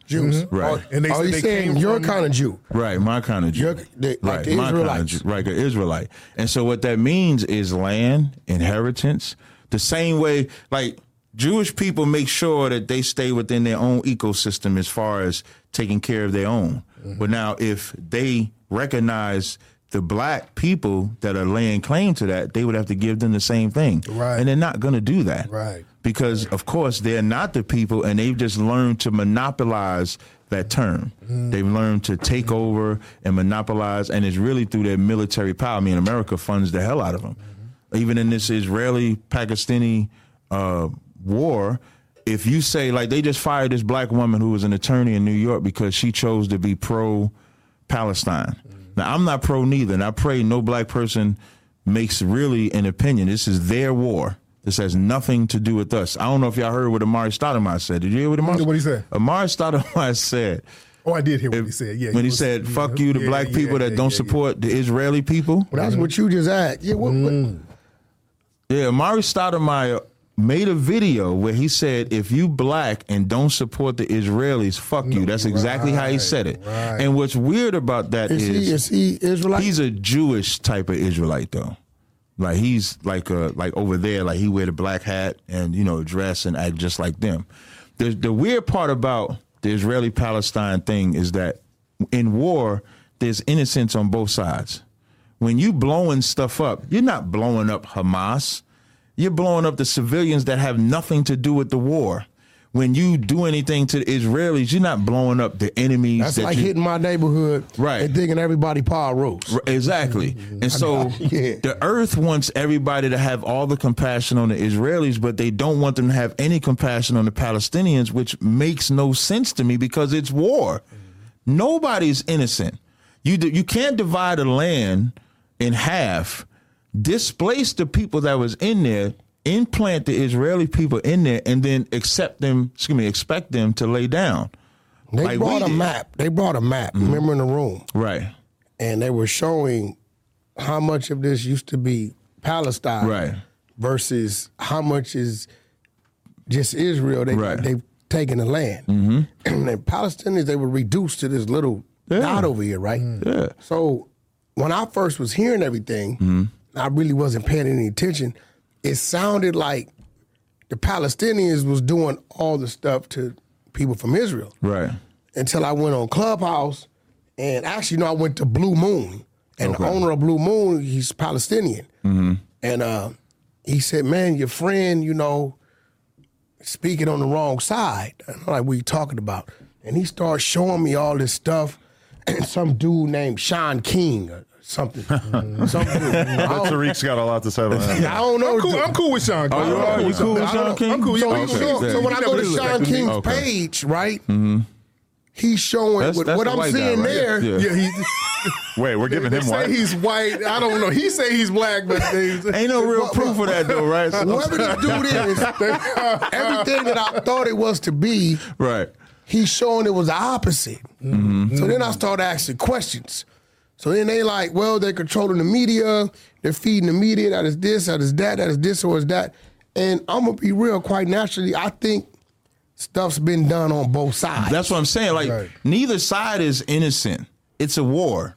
You can only fix the problem when the war is over. Unfortunately, it's war wrong for standing with his people? He wrong for saying, if black people don't support the Israelis, fuck you. Like, we just supposed to blindly support the Israelis no matter what. That's like me telling y'all to just support me. Y'all don't know me. Right. If you don't know me and I tell y'all to support me and fuck you if you don't, your first instinct is to say, I'm not supporting you because you're putting me in a either ride or leave position instead of telling me why. And there's this desperate attempt to drag us black people into that conflict. Right. We ain't got nothing to do with none of it, to be honest. And who fights in our conflict? Right. Mm-hmm. Because the black people who are saying something, you got a lot of black people getting fired. Right. Whatever side that you take. That was a $250,000 job she lost just because she expressed an opinion that was more on the Palestinian side than the Israeli side. Right. A sister who's a professor at a university, she said, hey, I support Palestine. Oop, you're anti-Semitic. And she lost their job. So black folks need to stay out of this bullshit as far as I'm concerned. Stay out of it or fight to have freedom of speech? Well, that's a good point. That's a good point. But the thing is if we're going to do the freedom of speech thing, let it be for something that benefits black society and not these other people. My thing is because we're fighting for freedom of speech. A lot of us do business with people, with the Israelis. But that's the realization that a lot of the white, left-leaning, liberal people in America had is that they went all in on BLM, and now they're realizing that a lot of those people from BLM are not so friendly to your Jewish roots as you might have expected. You talk about the Black Lives Matter movement? Well, you know, it's just a lot of like white liberals just got in bed with BLM and assumed that they were going to side with them about everything for all time.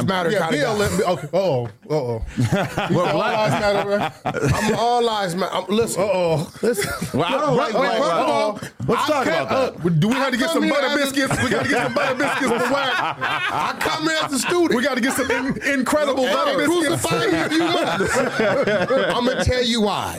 If there's a football field, right, and every 10 yards is a different race of children, I'm going to tiptoe through that football field the same way no matter what area I'm in.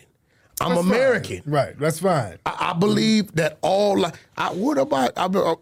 black lives are in all lives, is it not?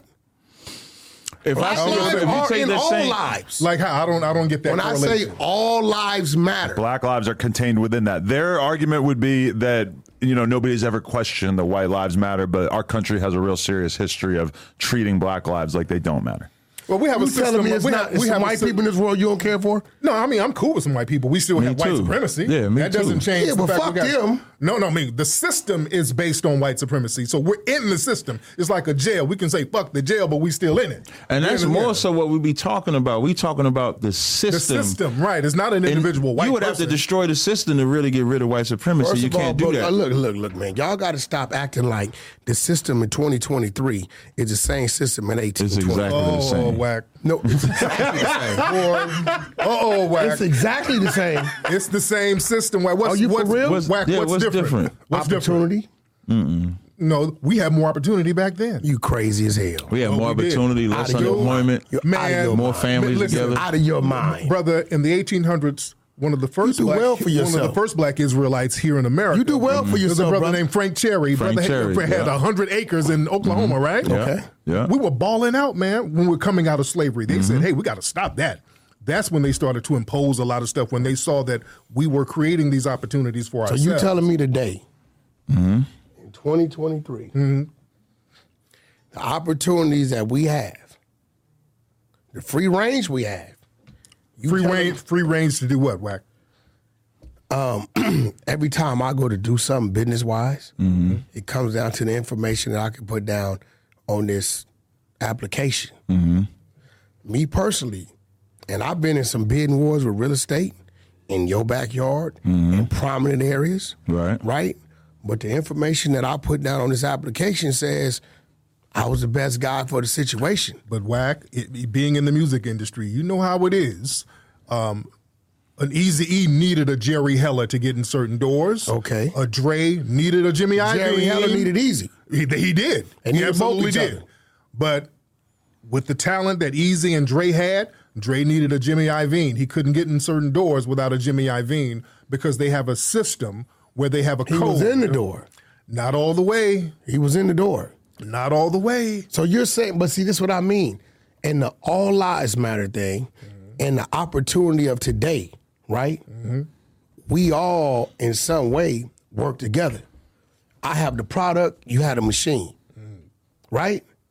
But you're more so speaking like from business. Like, I think the Black Lives Matter, which is like one of the worst movements I've ever heard of. It was controlled opposition, man. It was controlled opposition. Out of every 10 blacks killed, we killing 8 of us. Nah, I don't know if I agree with that. What? Hell, that's the same number in every group. I don't agree with that. We don't kill each other disproportionately than other groups, man. Right. Look, don't make up in the street. We're talking about us. But any capitalistic society, there's going to be violence. We're not immune to that. We're not superheroes. You go to the Asian community, they got the Asian mafia. No, they doing their own thing. Right. So we are being pointed out like we're just ultra-violent, and we're the only ones. We're the only ones. Everybody else, they don't kill nobody. They don't steal. They don't do. Only black people do that. So we're held to... Hold on. I'm going to let you speak now. I got Susan. Okay. The white lady you date on the phone right now. Now, are you going to say you got love for all lives, or do I got to put Susan on the phone? I don't know no Susan. I'm trolling it. Let's get back to it. Hey, there is no Susan. You thought I was going to expose the brother. You thought I knew he was bullshit. I was a Dr. Umar moment. I knew he was bullshit because I don't know no Susans or no white women. One thing about white women. You think you're above some good white pussy? Yeah. I'm telling you, man, it's fire. Yes. Damn. Come on, you know you didn't have sex with a white woman before. I'm gonna be real. I haven't had sex with a white woman. See, now how you gonna say? How you gonna say you know you haven't? But I had to. I'm gonna tell you what I happened. When I was young, I used to watch all these crazy movies. Mississippi Burning.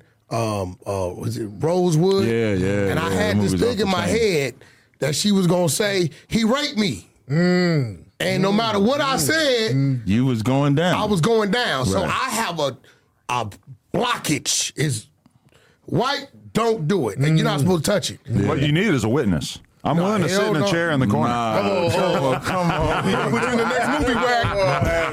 You're going to be in the next Adam movie. I thought he learned his lesson fucking with them brothers. Oh, man. It's going to be Wack and Crip Mac running a train on somebody in a movie. His wheels are spinning. We all want to see that go down. No, he don't. He's in L.A. Through the power of group sex. All right. Oh, wow. Look at that. Y'all don't think that's homosexual? No. I definitely think that's homosexual. Adam. Like to be in the room while I'm at. Yeah, me neither. You giving motherfuckers high fives and all that. Nah. That's some weird shit to me. I'm sorry. That's weird to me. Man. We all got our kicks. Yo, he. I ain't gonna. You going greatest hits mode again? So you really think that we don't have opportunity today? We do. We have opportunity. But I think he was asking a comparison, right? Right. Yeah, the same opportunity as we had 100, 200 years ago, man. We're under the same system. That's why you disagree with Martin. Right. You felt I hate Martin, to be perfect. Yeah, you felt like Martin who? Martin Luther King. Really? You didn't like Dr. King? Why not? Because when you look at segregation, right? So life before segregation was better. We had our own school system, and then uppity black folks wanted white education, so now you got Brown versus Board of Education, which disannulled the black school system. If you go economically, you take, the Negro League is a good example. The Negro League, think about a baseball team, right? Take Yankee Stadium, right? Well, what's out here? The Dodgers? So take the Dodger Stadium. If you go to watch the baseball game, you're going to get hungry. So you're going to patronize the restaurants. You're going to buy the memorabilia for the people that you like. You're going to do all of that. So that's what we had with the Negro League. Yeah. And because we wanted to hit the white baseball, we went and the owner of the Brooklyn Dodgers said he was using integration. If we fought back about taking their best players, so they took Satchel Paige, Jackie Robinson, Josh Gibson, and he said, if they fight us, we'll say, don't y'all want to integrate? And so the American baseball's agenda was to destroy the Negro League. And in destroying the Negro League, you didn't just destroy the baseball team, you destroyed the surrounding businesses. Right. So when I mean by segregation, I'm not talking about no interaction with white people. That's not what I mean. But segregation is creating the same cocoon I said them Jewish people have. Jewish people have their own cities. Chinese people have their own cities. They're in their own. Jewish people have their own hospitals, fire departments. They have their own police department, and nobody says nothing. So that same cocoon is what we would have had while we were segregated.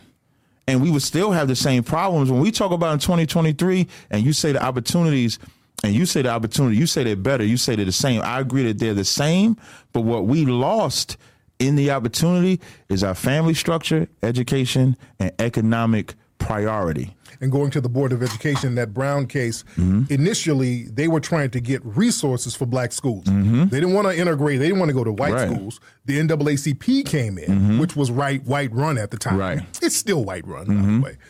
I think it was founded by them. It was. Right. They had a guy named Spingard who was the president at the time. They went in and said, hey, forget the money. Let us just go to the schools. Let blacks go to schools with whites. And that never really worked because when blacks tried to go to schools, they just started putting black people in special education. Can I give you a horror story? Yeah.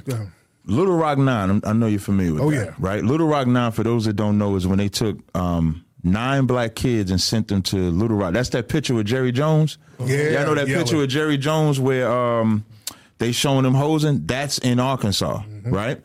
Little Rock 9, they take them 9 kids and send them to school. They send them, National Guard got to protect them. They go through hell. The lady is like maybe 25, 30 years old. They're interviewing her, and they ask her what was her experience. And she said the experience was real rough. the white kids, they used to bully me, they used to pick on me, and I couldn't fight back with them. But when I went home, I used to beat up my little brother. Mm. Because when you get oppressed, you have to channel that anger somewhere. Mm. So she channeled that anger out on her brother. Now, amplify that with black people and trying to integrate when you don't even have power to say no. As the NAACP is saying, let's go into them white schools and just go to their school. We don't have power to tell whites we don't want to learn this because we ain't established ourselves yet. We're only like 40 or 50 years removed from slavery. What power did we have? Now, we got power to sit down at the table. Like other nations have power. Even though when the towers fell, even though they so-called at war with Afghanistan, the Arabs was not profiled. Right. Nothing was done to them.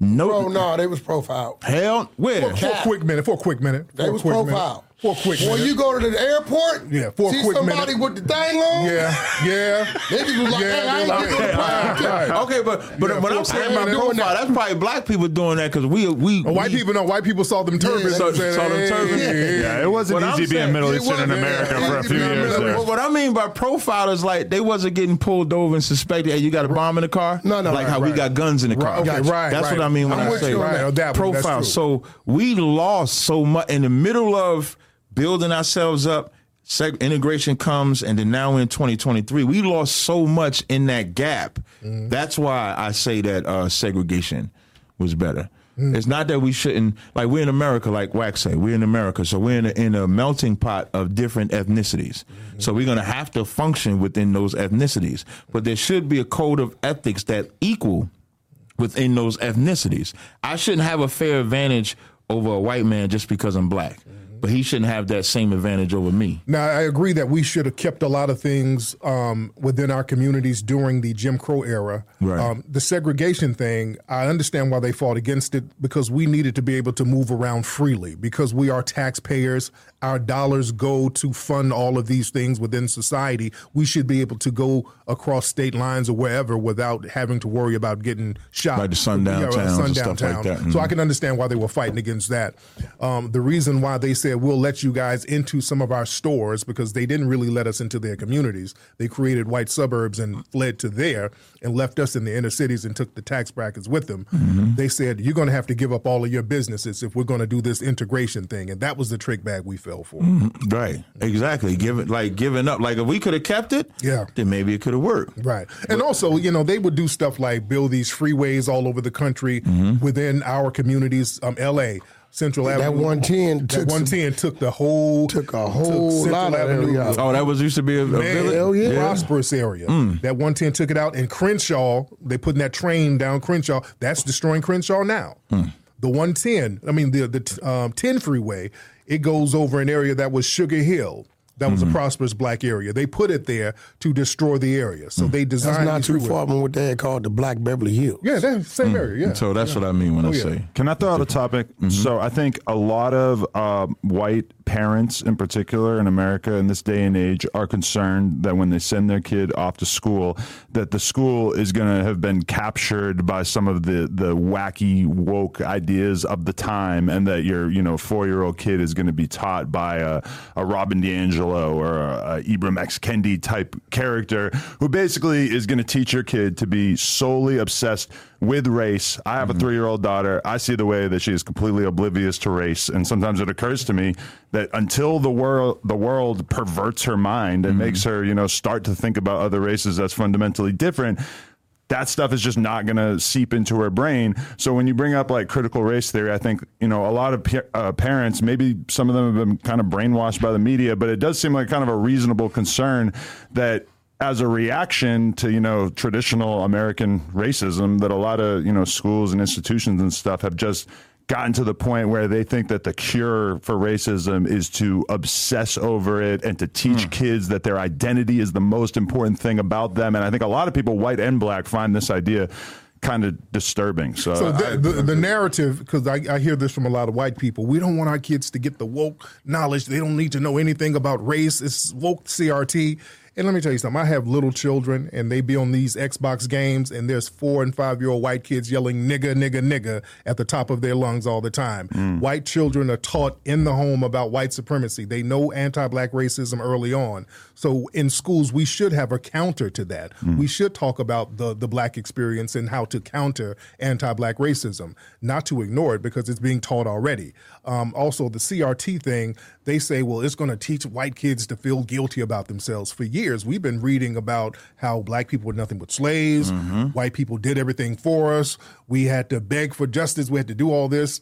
And we're taught inferiority in schools all the time. So we should have a counter to teach that stuff. But I definitely agree that we shouldn't be teaching kids that black people were inferior or slaves, right, or whatever. Like, you know, I feel like if anything, we should be teaching kids that they are not guilty of the sins of their fathers and that your racial group, that you shouldn't be held liable for things that happened hundreds of years ago. You know what else we've been doing? Right, right. But history is history. If you tell history. But that's what they've been doing. Right. But these dummies,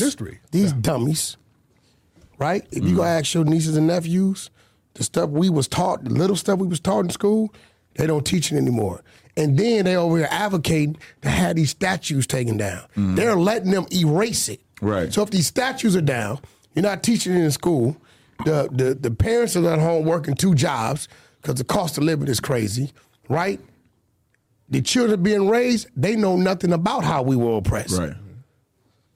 Keep them statues up. Mommy, what's that? That's Robert E. Lee. Right. He was a goddamn plantation owner. What's a plantation? That's where they had the slaves. Mm-hmm. People that look like me or you, and they forced them to do this, this, that, and another. They are allowing them to strategically erase it. And we sitting here saying, yeah, take down the statues. Yeah, but the thing is, that's a part of American history. But are they going to put up a statue of Farrakhan and say, hey, we're going to keep that statue up? They're not going up. That's not going up. Right. They're not. But so because why? They know that it sends a certain message. You put up a statue of somebody, that's an honor. It's already You're honoring somebody. But it's up. But the thing is, if you're putting up a statue of a white supremacist, because that's what these statues are built for, that's cool, to honor white supremacy, what's the message you're trying to send if you're going to put that statue up? So what did we just erase? See, the way you're looking at it is how they want us to see it. Yeah, we're taking it down. You're right. It's wrong. But now that they took it down, there is never a conversation or a thought to our youth that what this man was, what he represented, because he's when we're taking it down, we can tell him why we're taking it down. But we're not doing that. Well, you know we're not doing that. I agree. But after it's taken down, what policies are being put in place for the crimes of the fathers? Like if today's white folk want black folk to look at it better, you have to make amends for it. I'm going to use the Jewish people again. The Jewish people, part of the reason they divided Palestine in half is because after what Hitler did to them, they didn't want to leave them people there because of the traumatic event. You had 2 million, they say 2 million Jews, or 2 million or 6 million? Six million Jews, they say, died because of the Holocaust. So, of course, you're not going to leave them in Germany. We got to put them somewhere else so that they can get over this traumatic event. Whereas the white people in America want us to forget and not talk about race, but they have done nothing to for us to get over such a traumatic event. So they don't want us to talk about it. They want to erase the statues. They don't want to change no policies, but they're not doing anything for accountability. And that's what presents the greatest problem for us in America. It's like you want us to get over the mounds and mounds and mounds and mounds of oppression that you put over us, but you've done nothing to take the mound away. Right. So I think if we can get to that point, then maybe the Israelites won't be as mad at y'all, because then we ain't going to have no talking points now. But y'all refuse, when I'm saying y'all, not you, of course. But white people refuse to take accountability. They just want words. They just want to remove the statue so your memory. In some history books, they don't call it the transatlantic slave trade. They call it the transatlantic migration. Right. They're trying to. So in a minute, ain't going to be no slavery. Right. Understand what I'm saying? In a minute, we're going to be battling against we was enslaved in America. It's important to push back on that, because what happens is they start making it seem like, well, slavery wasn't that bad. And not only was it not bad, it helped y'all niggas. Yeah. So it gets into that type of thing, because that's what they're saying in Florida. They're trying to say that we benefited from slavery. Right. You know, so now that gets into dangerous territory. Right. I mean, is it a lie? Wack. But to you with the children. No, bro. Wack. Wait, before Wack, hold on. Let me hold on. Wack, is it a lie? Wack, did we say better? Okay, did we get? Is it a lie? Did we benefit from slavery, Wack? Is it a lie? Did we benefit from slavery, Wack? Slavery was a horrific. You explaining, Wack. Listen, a horrific thing that happened to our people. Did we benefit? And I say this, Wack is explaining.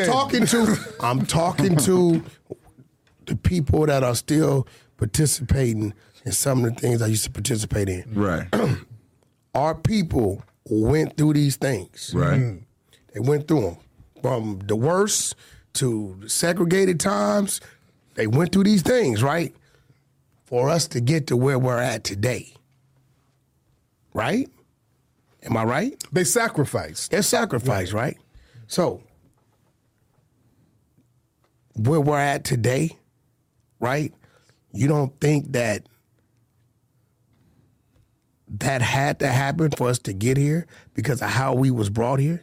See, you're saying we was already here. Yeah, many of us were already here. Okay, so then I guess they kind of took control and did what they wanted to do with us, right? Right. So you don't think all these things had to happen for us to be where we're at today? For you to even have the... That's not a benefit. That was something that we had to create on our own. The foundation of Black Americans, nobody ever gave us anything. Other groups came over here and benefited right off the rip. They just gave us opportunity. They gave us eventually. Well, hell, we had to take the opportunity. We had to go. Yeah, you're right. I mean, let's be real. Everything that we created was something that wasn't given. It was forced. We had to do it because it was a movement behind. Even like with hip hop music, man, that was because of deprivation. We couldn't go to music schools. We couldn't go to dance schools. We couldn't afford instruments. So hell, let's go to the park, get the buckets, and just hit buckets and just do it. Even with that, that's why the Birdmans, and I don't really fuck with him, but the Suge Knights, the Master P's. The Irv Gotti's, that's why they were like very important. Right. Because at one time, they were paying guys 30 cents. I remember seeing an alcoholic check. Mm-hmm. You know, J. Rose from Pacoima. It was like, there were literally three of them breaking up 30 cents. Damn. But guys like Birdman and Slim and Suge turned that 30 cents into 30%. Mm. Okay. Mm. And since then, it has risen. Right. Mm-hmm. In some cases, like Birdman, 80, 85. Me personally, I've never been nothing less than 50%. Okay. Right? So, you're right. And it took Suge going in there, the way he went in there, demanding how he demanded, for them to say, okay, these Negroes finna start acting crazy, man. Mm-hmm. They, you know, let's give what they want. We already making trillions, you know. Right. So I get that. You're right. You're right. You're right on that. But I would never say we better because of slavery, because we would have to just look at our living conditions prior to see. I was debating this white guy. He said, I asked him, he asked a similar question. I said, well, can you explain to me how we was better? And he said, a 2-story building and flushable toilet water. Like having that system. He said that made it better for us. And it's weird when you say that because it's almost they're almost desensitized to what our culture, way of life, or lifestyle was prior to colonization. Mm-hmm. So you would have to ask the people before they were colonized, do we need to be colonized to see if it was better? Because to endure colonization, there's a lot of murder, raping, slaving, killing. It's a whole lot that comes with everything that we have here today. So in today's times, it's hard to fathom it because, of course, we got vehicles, we got technology, we got all this real water, if you want to call it that, instead of faucet water. So, of course, in our mind, we say, nah, it's better now. But you would have to put us in that time where there wasn't no technology. There wasn't a movement like you see now, and then see if it was better.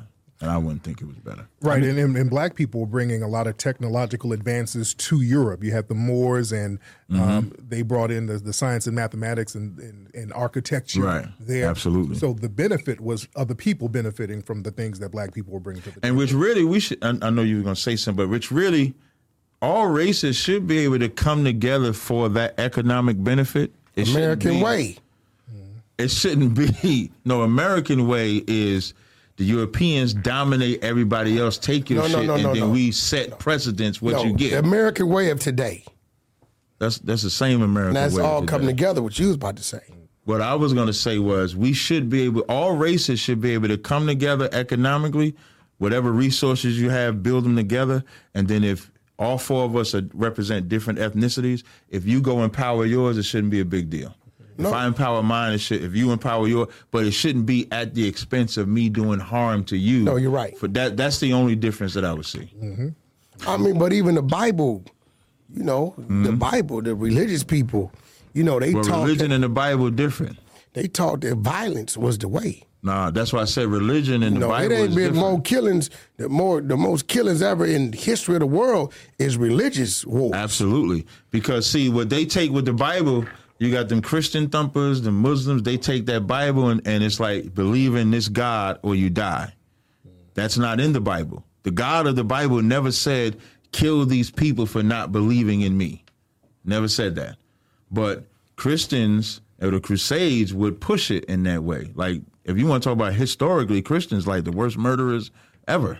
They killed Christ too. I mean, I can go on and on. So when it comes to Christianity, yes, but when it comes to the Bible, no. The Bible would be the solution for everything. They don't follow it. They put their own twist. They put their own twist to it. Correct. And Islam does selective politicking. Exactly. It's a lot of that goes on. Mm-hmm. Absolutely. And so whoever we need the popularity vote. Whoever got the greatest sword. You got the greatest sword, you can set precedents. He's got a hell of a sword. What the fuck you mean? I've heard. Because you be saying some weird shit. Nigga, Adam trying to get you in a movie. What you talking about? Put you in the trick bag. He's trying to get you in the flick. I don't want to go down that road. Halloween's here, trick or treat. Yeah. He's talking about the bag of candy. Right. You know what I'm saying? Y'all go down that road, man. Yeah. You know, I don't mind the road, but I've been trying to spare him. I see, because it's like 2 times now. No, bro, like, I'm going to tell you. Me and your wife, before it was your wife, we used to date, bro. Oh, really? Oh. I'm okay with that. I'm not giving you no details. That's just fine. I'm not giving you no details. Yeah, that's probably for the best. Yeah, I'm not, you know, she was cool people. And, you know, that's why when we ran into each other and you acted like you were introducing us. I knew there was something going on there, yeah.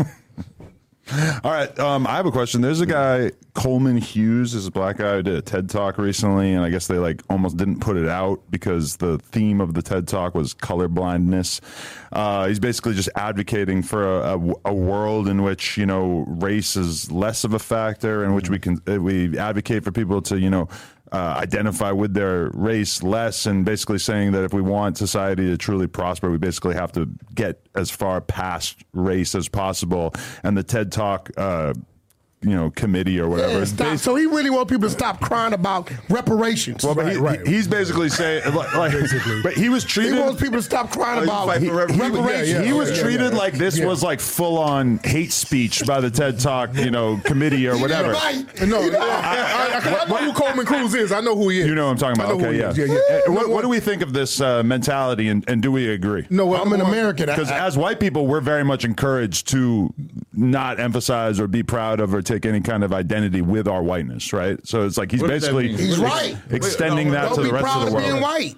Right? Oh, you saying when you say take no identity of whiteness, you mean not be proud to be white? Like what is that? UFC fighter Cain Velasquez, he has a huge tattoo across his chest that says brown pride. Okay, and you know, so y'all don't do hard not pride. To think that like if it was a white guy and it said white pride, it would be viewed very, very differently. Okay. What's white pride? What do you mean? It definitely has a bad brand, that's for sure. See, that's the thing. Whenever y'all start saying white pride or what, somebody has to die. Then all of a sudden, somebody's going to die. So you can put black pride, brown pride, right? But then white pride means something negative. Black pride, you know, we don't. It ain't violent. It's just like, hey, you know. It's not violent, and it's a counter. Right, it's a counter. Right, it's a counter. So are you saying some white people can't be prideful for being white and not? And not be saying, well, I'm identifying. Who are you sending the message to? Right. Because we already know you dominate us, so who's oppressing you? Who's the message for? Yeah, to themselves. Like, they already know. So when they say white pride, that's letting other people know something else. White pride means, hey, we got to get on code against somebody. Hey, you know, white people don't even have to say white pride. Right. Meaning. That's crazy. I'm going to tell you why. They say it by that very Negro League that I was talking about. You know how they say white pride? Jackie Robinson and all of them left to go hit that baseball because they wanted acceptance. We cried too much. No, hear what I'm saying? Our people cried too much. If you take 300 years of oppression And during that 300, and during that 300 years, I ain't falling for it. But during that 300 years, right? Black people are told we come from monkeys, we apes, we don't know nothing. So black pride stems from the results of white pride. Mm-hmm. So now we have to tell people, like, they tell blacks invented this. Black was the first heart surgeon. Right. You know why they saying that? Because in history, black people are taught we didn't do nothing. Right. So we have to instill black pride into black children. Right. White folk don't need pride instilled in them, because they're not taught that. They didn't do anything. They are new white kids born every day. And they born, their brain functions that I know it. Why can't they be then be taught to have white pride? They're taught as if our kids are taught to have black pride. You're taught that every day as a white kid by the privileges and the advantages and benefits you get as a white person. Hold on. My daughter ain't never had a sidewalk in front of her house. I'm just being real. Right. So she was privileged and had advantages. But the norm for the black community is bricks in front of their, or abandoned house next. You can't go to this store because if you go to this store, so, you might get shot. You gotta go to that store. Are we scared that if they say white pride, that something's gonna happen? I don't think it's a matter of are we scared if they say it. It's just an unnecessary trope to actually say. But we can say it. But they can't. Ours is a counter. Ours is to uplift. Like black people, like the black man's been beaten down to powder. And so how do you build him up? You have to inspire him. You know, when they tell stories of like the wars that they won and conquered this and they have Memorial Day and stuff like that. We don't have those days. I believe all people should have the opportunity to be prideful of who they are. Armenian pride. Right. Brown pride represents the Latin brothers. Black pride, white pride. I mean, everybody's not on. So what are you proud of? What are you taking pride in? Of being a white man. Okay, what does being a white person mean? That's not what a black person is taking pride in. We're not just saying we're black. Not taking pride in just being black. We're taking pride in recognizing the accomplishments that black people have done. Right, like we created music. If a person wants to be a doctor, and all they was taught was that only white people were doctors or Arabs was doctors, and we could show them, no, these black people were doctors. It's inspiring. When white children grow up, their inspiration is drawn from the history they know of their ancestors. We don't have a glorified history to draw from unless we teach it. So our pride is drawn from that. That's where it comes from. So now when you learn, that's what's so important about black schools not getting destroyed, because then we would have never lost. We would have no need for black pride. So when people won the Olympics and they sat up there on the podium and put that black fist in there, that's right. How did that make you feel? That was inspiring. Okay, so why, if a Caucasian individual was standing on the podium, that same fist couldn't be inspiring to their people. Who's oppressing him? Why is his fist up? Why are we even talking about oppression? It was a goddamn race. What does the fist symbolize in that moment? Yeah. Power. But that's what. When we put that up, but it symbolized black power. Am I right? That's what it symbolized. Because during that time, there was a master race. And we were the inferior race. We're talking about motherfucking race over at the Olympics. Yeah, that's ain't no master. I thought you were talking about that picture when the brother put the. But still, that was still. That's during the time where we're supposed to be inferior. So you saying today that.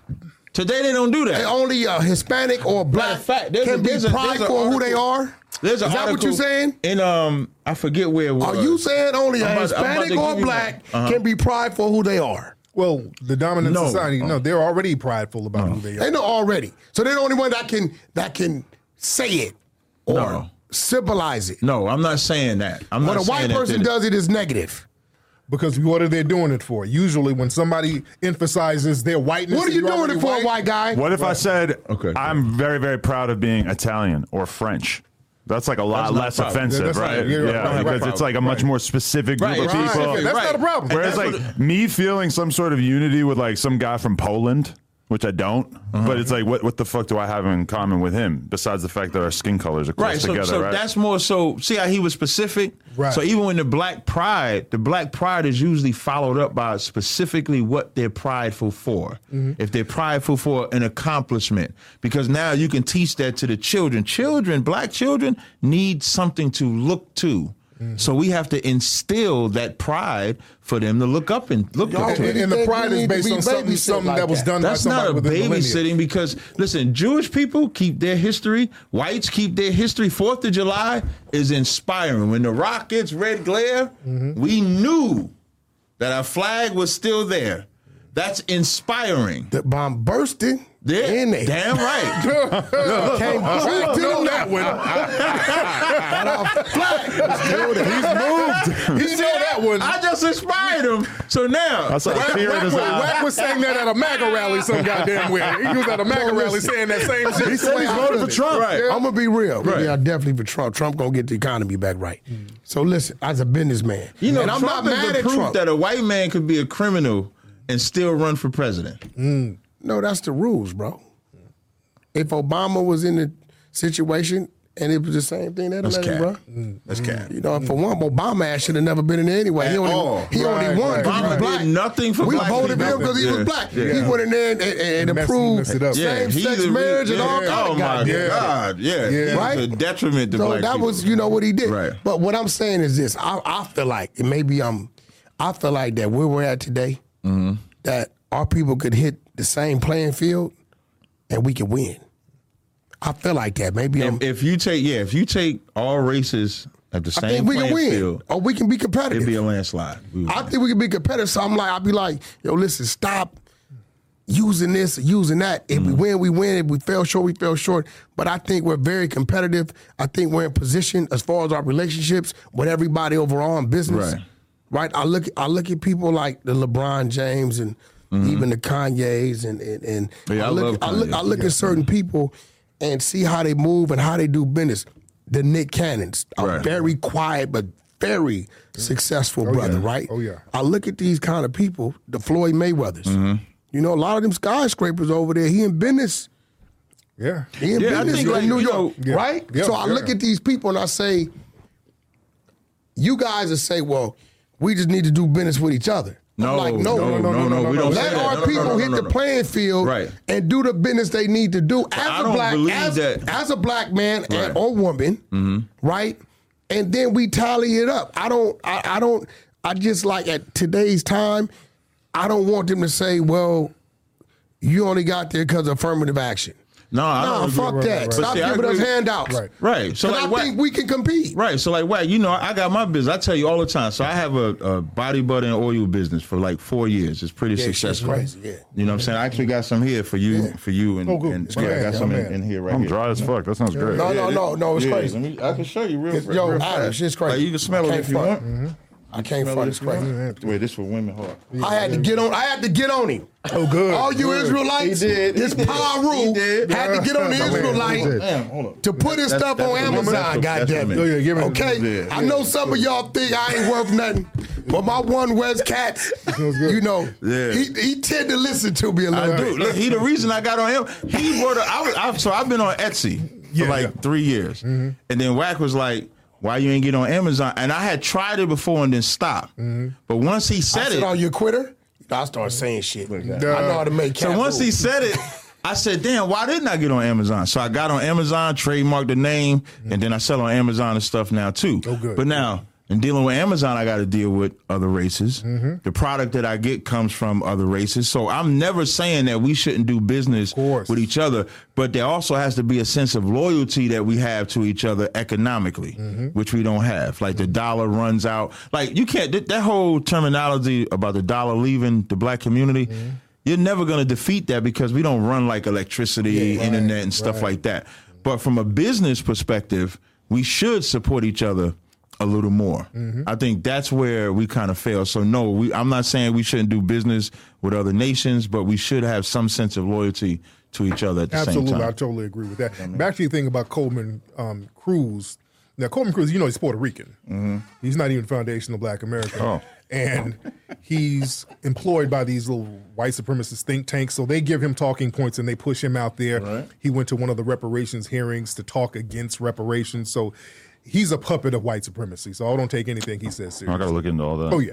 Yeah. Coleman Cruz, so he Coleman Hughes. His middle name is Cruz. Oh. Coleman Cruz Hughes. Cruz. That's why I was like, I thought you were just clowning him. Cruz, no. Okay. That's his real name. He hides his real last name. He's Puerto Rican. So his last name is Cruz. Is his daddy Puerto Rican? I don't know. He's Puerto Rican. I know that. Yeah, well, Puerto Ricans is all right with me, but long as they ain't saying no stupid stuff, right? As long as they ain't breakdancing. My guy Hefe. Shout out to my guy Hefe. They need to breakdance. My guy Hefe from Puerto Rico. Okay, right, that's family. Okay. But he's not Puerto Rican. As a Puerto Rican dude, he's not qualified for reparations here. So he shouldn't be speaking right from a reparations standpoint. Talking about for the U.S. Right, because he's not even qualified in speaking on reparations. Do you think that'll ever happen? It'll happen. What, it's going to happen. Reparations, yeah. You think that'll happen? It's going to have so many restrictions on it. Oh, no, that's why we got it on the grassroots. We got to stand on it. It's going to happen because, look, man, they're already paying a form of reparations and containing us.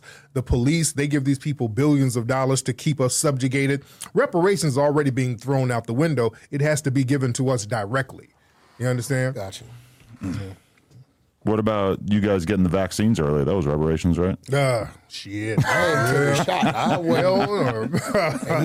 were saying that. You know they were saying that. Right, I remember.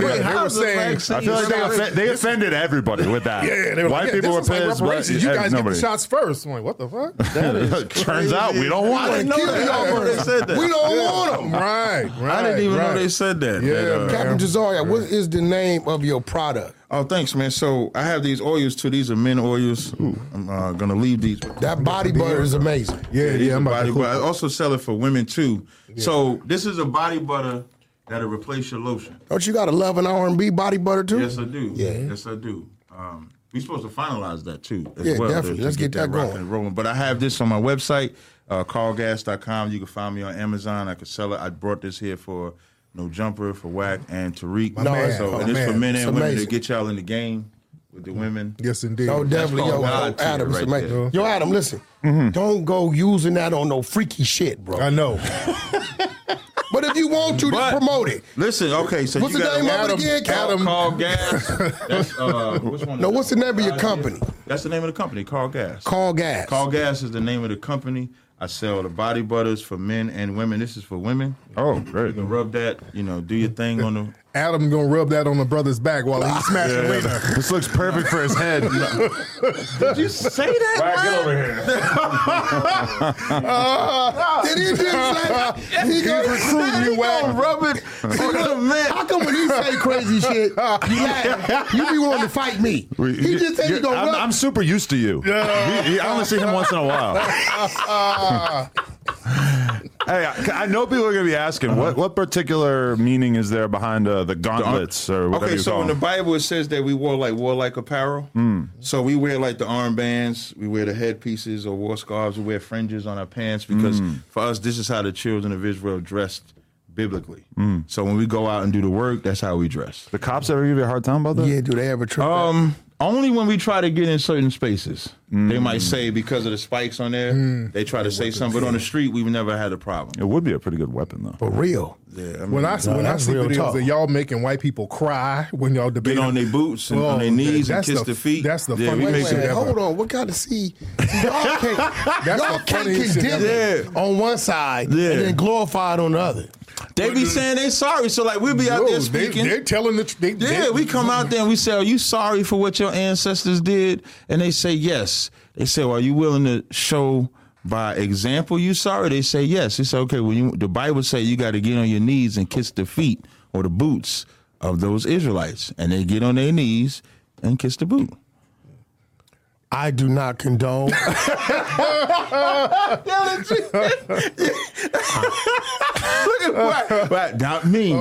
Yeah. I don't know what's going on. Listen, that's inspiring. Because like when a crowd of black people see. You gonna say something? Stop being a punk and say something. I mean, Adam, if some weak cuck white boy wants to kiss the fucking boot, he can kiss the boot. I ain't going. But you ain't going. I mean, everybody going. Yeah. The Robin D'Angelos of the world can do whatever they want. Yeah. Adam, you gotta say something, bro. No. I know you want to be black and all that. I'm a different kind of white boy, you know? Mm-hmm. A peckerwood, as you said.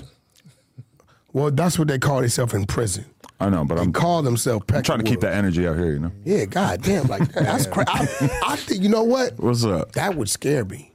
If you saw, if you was black and saw it, and I would walk down the street, and I seen a white person kneeling, going to kiss your feet. I'm the other way. I'm out.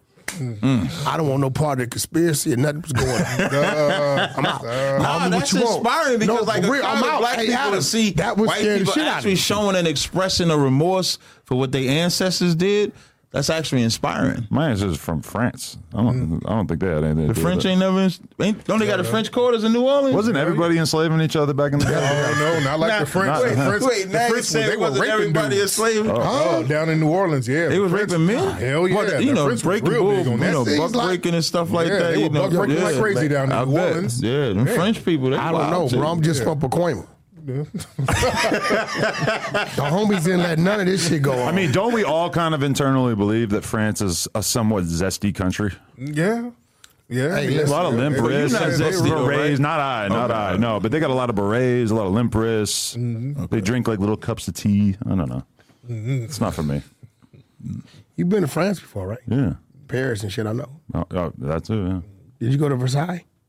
I don't think so. No, they probably got to go check out Versailles. That shit's popping. That's crazy. Popping. It's crazy. Yeah, it's crazy. Oh, wait, maybe I forget it. Yeah.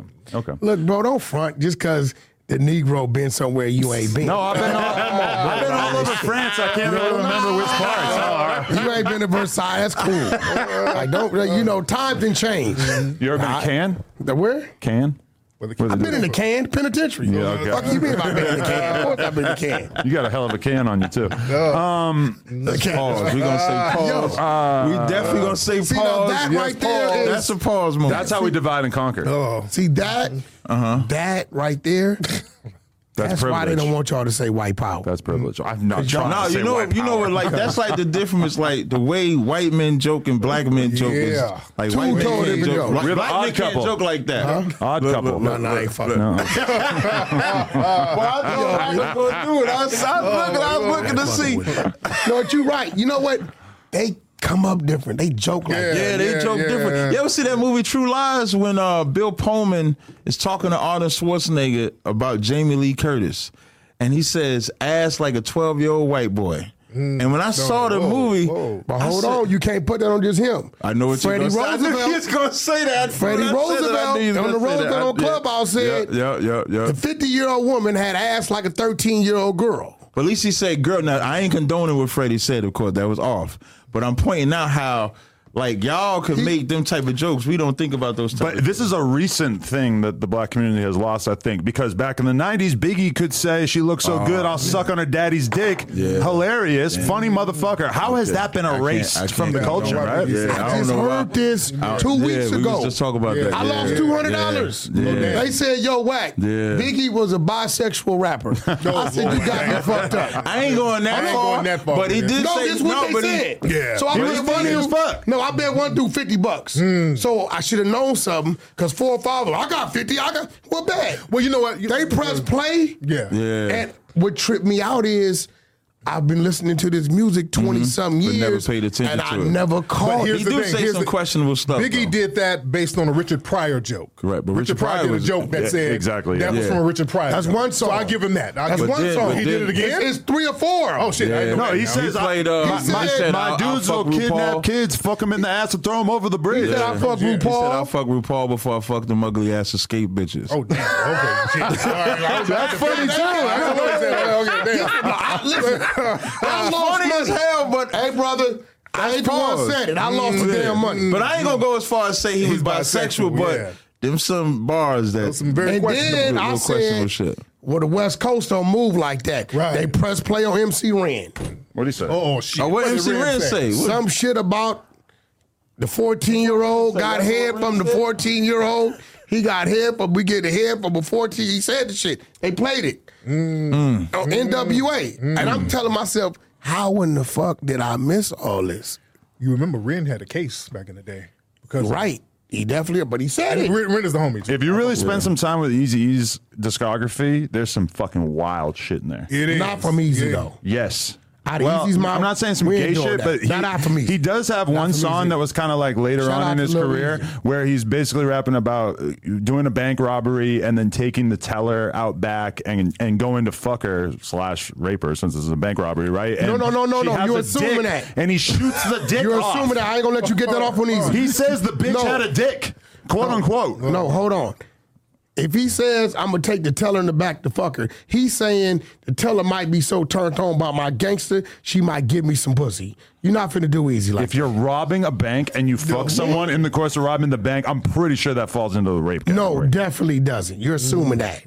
I ain't letting you get that. I don't feel like the teller has a lot of choice in this moment. Back. Even though your sister don't like me, whoever she is, she be talking crazy about me on my DM. Lil Easy, I got your back. He shot the dick off in the song. So then the woman was a man. No, that's a gun, weirdo. What? Yeah. You never heard Blueface say, I got two dicks? Yeah, I do like that. That's because most black people keep their gun in their waistband. So when he say, I got two dicks, one of them, he's talking about the barrel of the gun. Fuck, white guy, catch up. Yeah, I think you're taking some leaps here. Okay, I got to go do porn. What are you guys doing?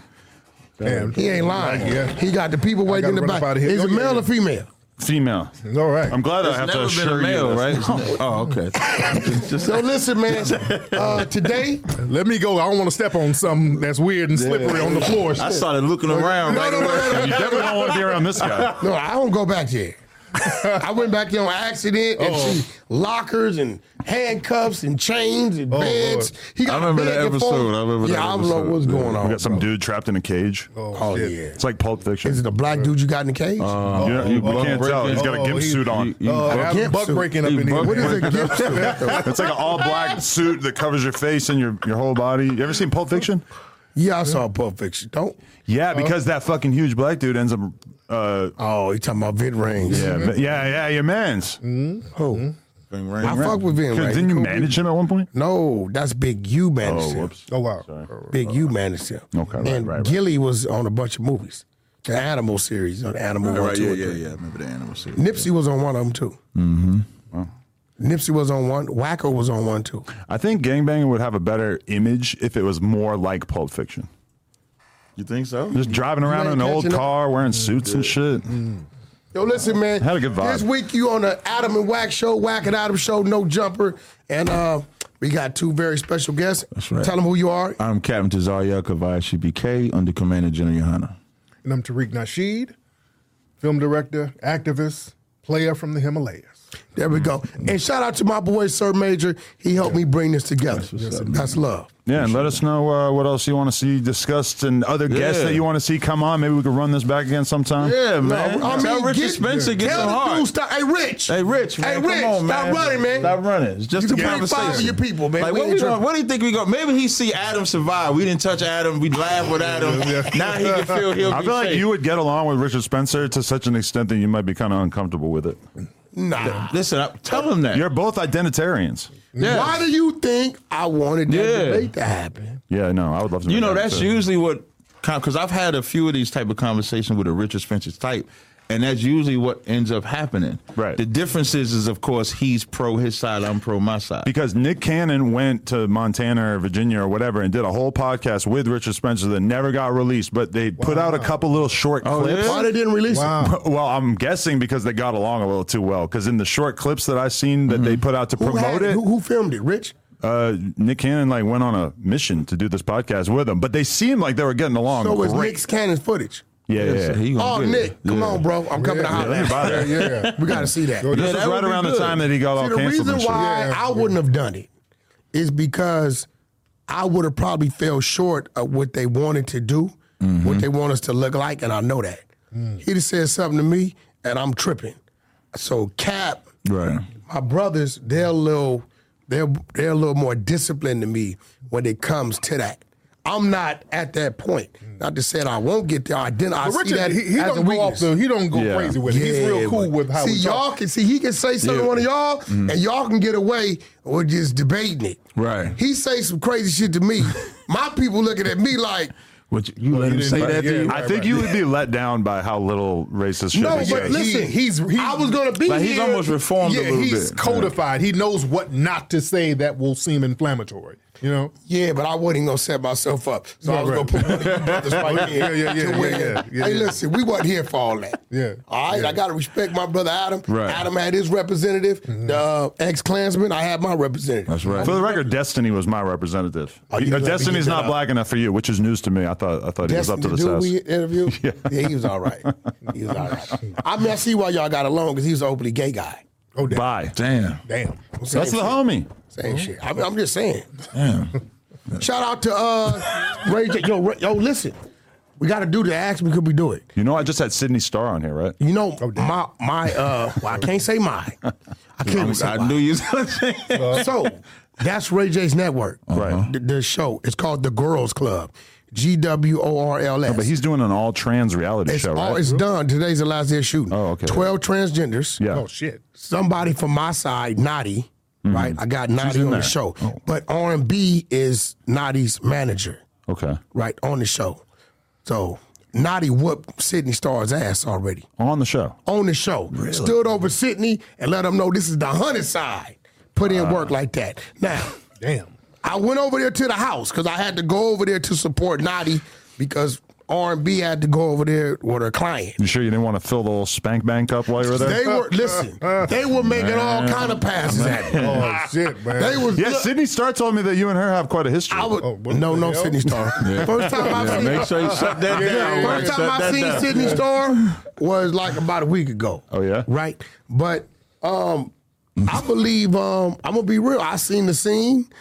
And it was a certain fight broke out, and you know the alphabet's beef. Mm-hmm. Like, right. They all hate each other, really. The queers about stuff like that. I seen a certain scene, and they knocked somebody out. Shit. And the person got up and got their composures and let off a 17-shot clip.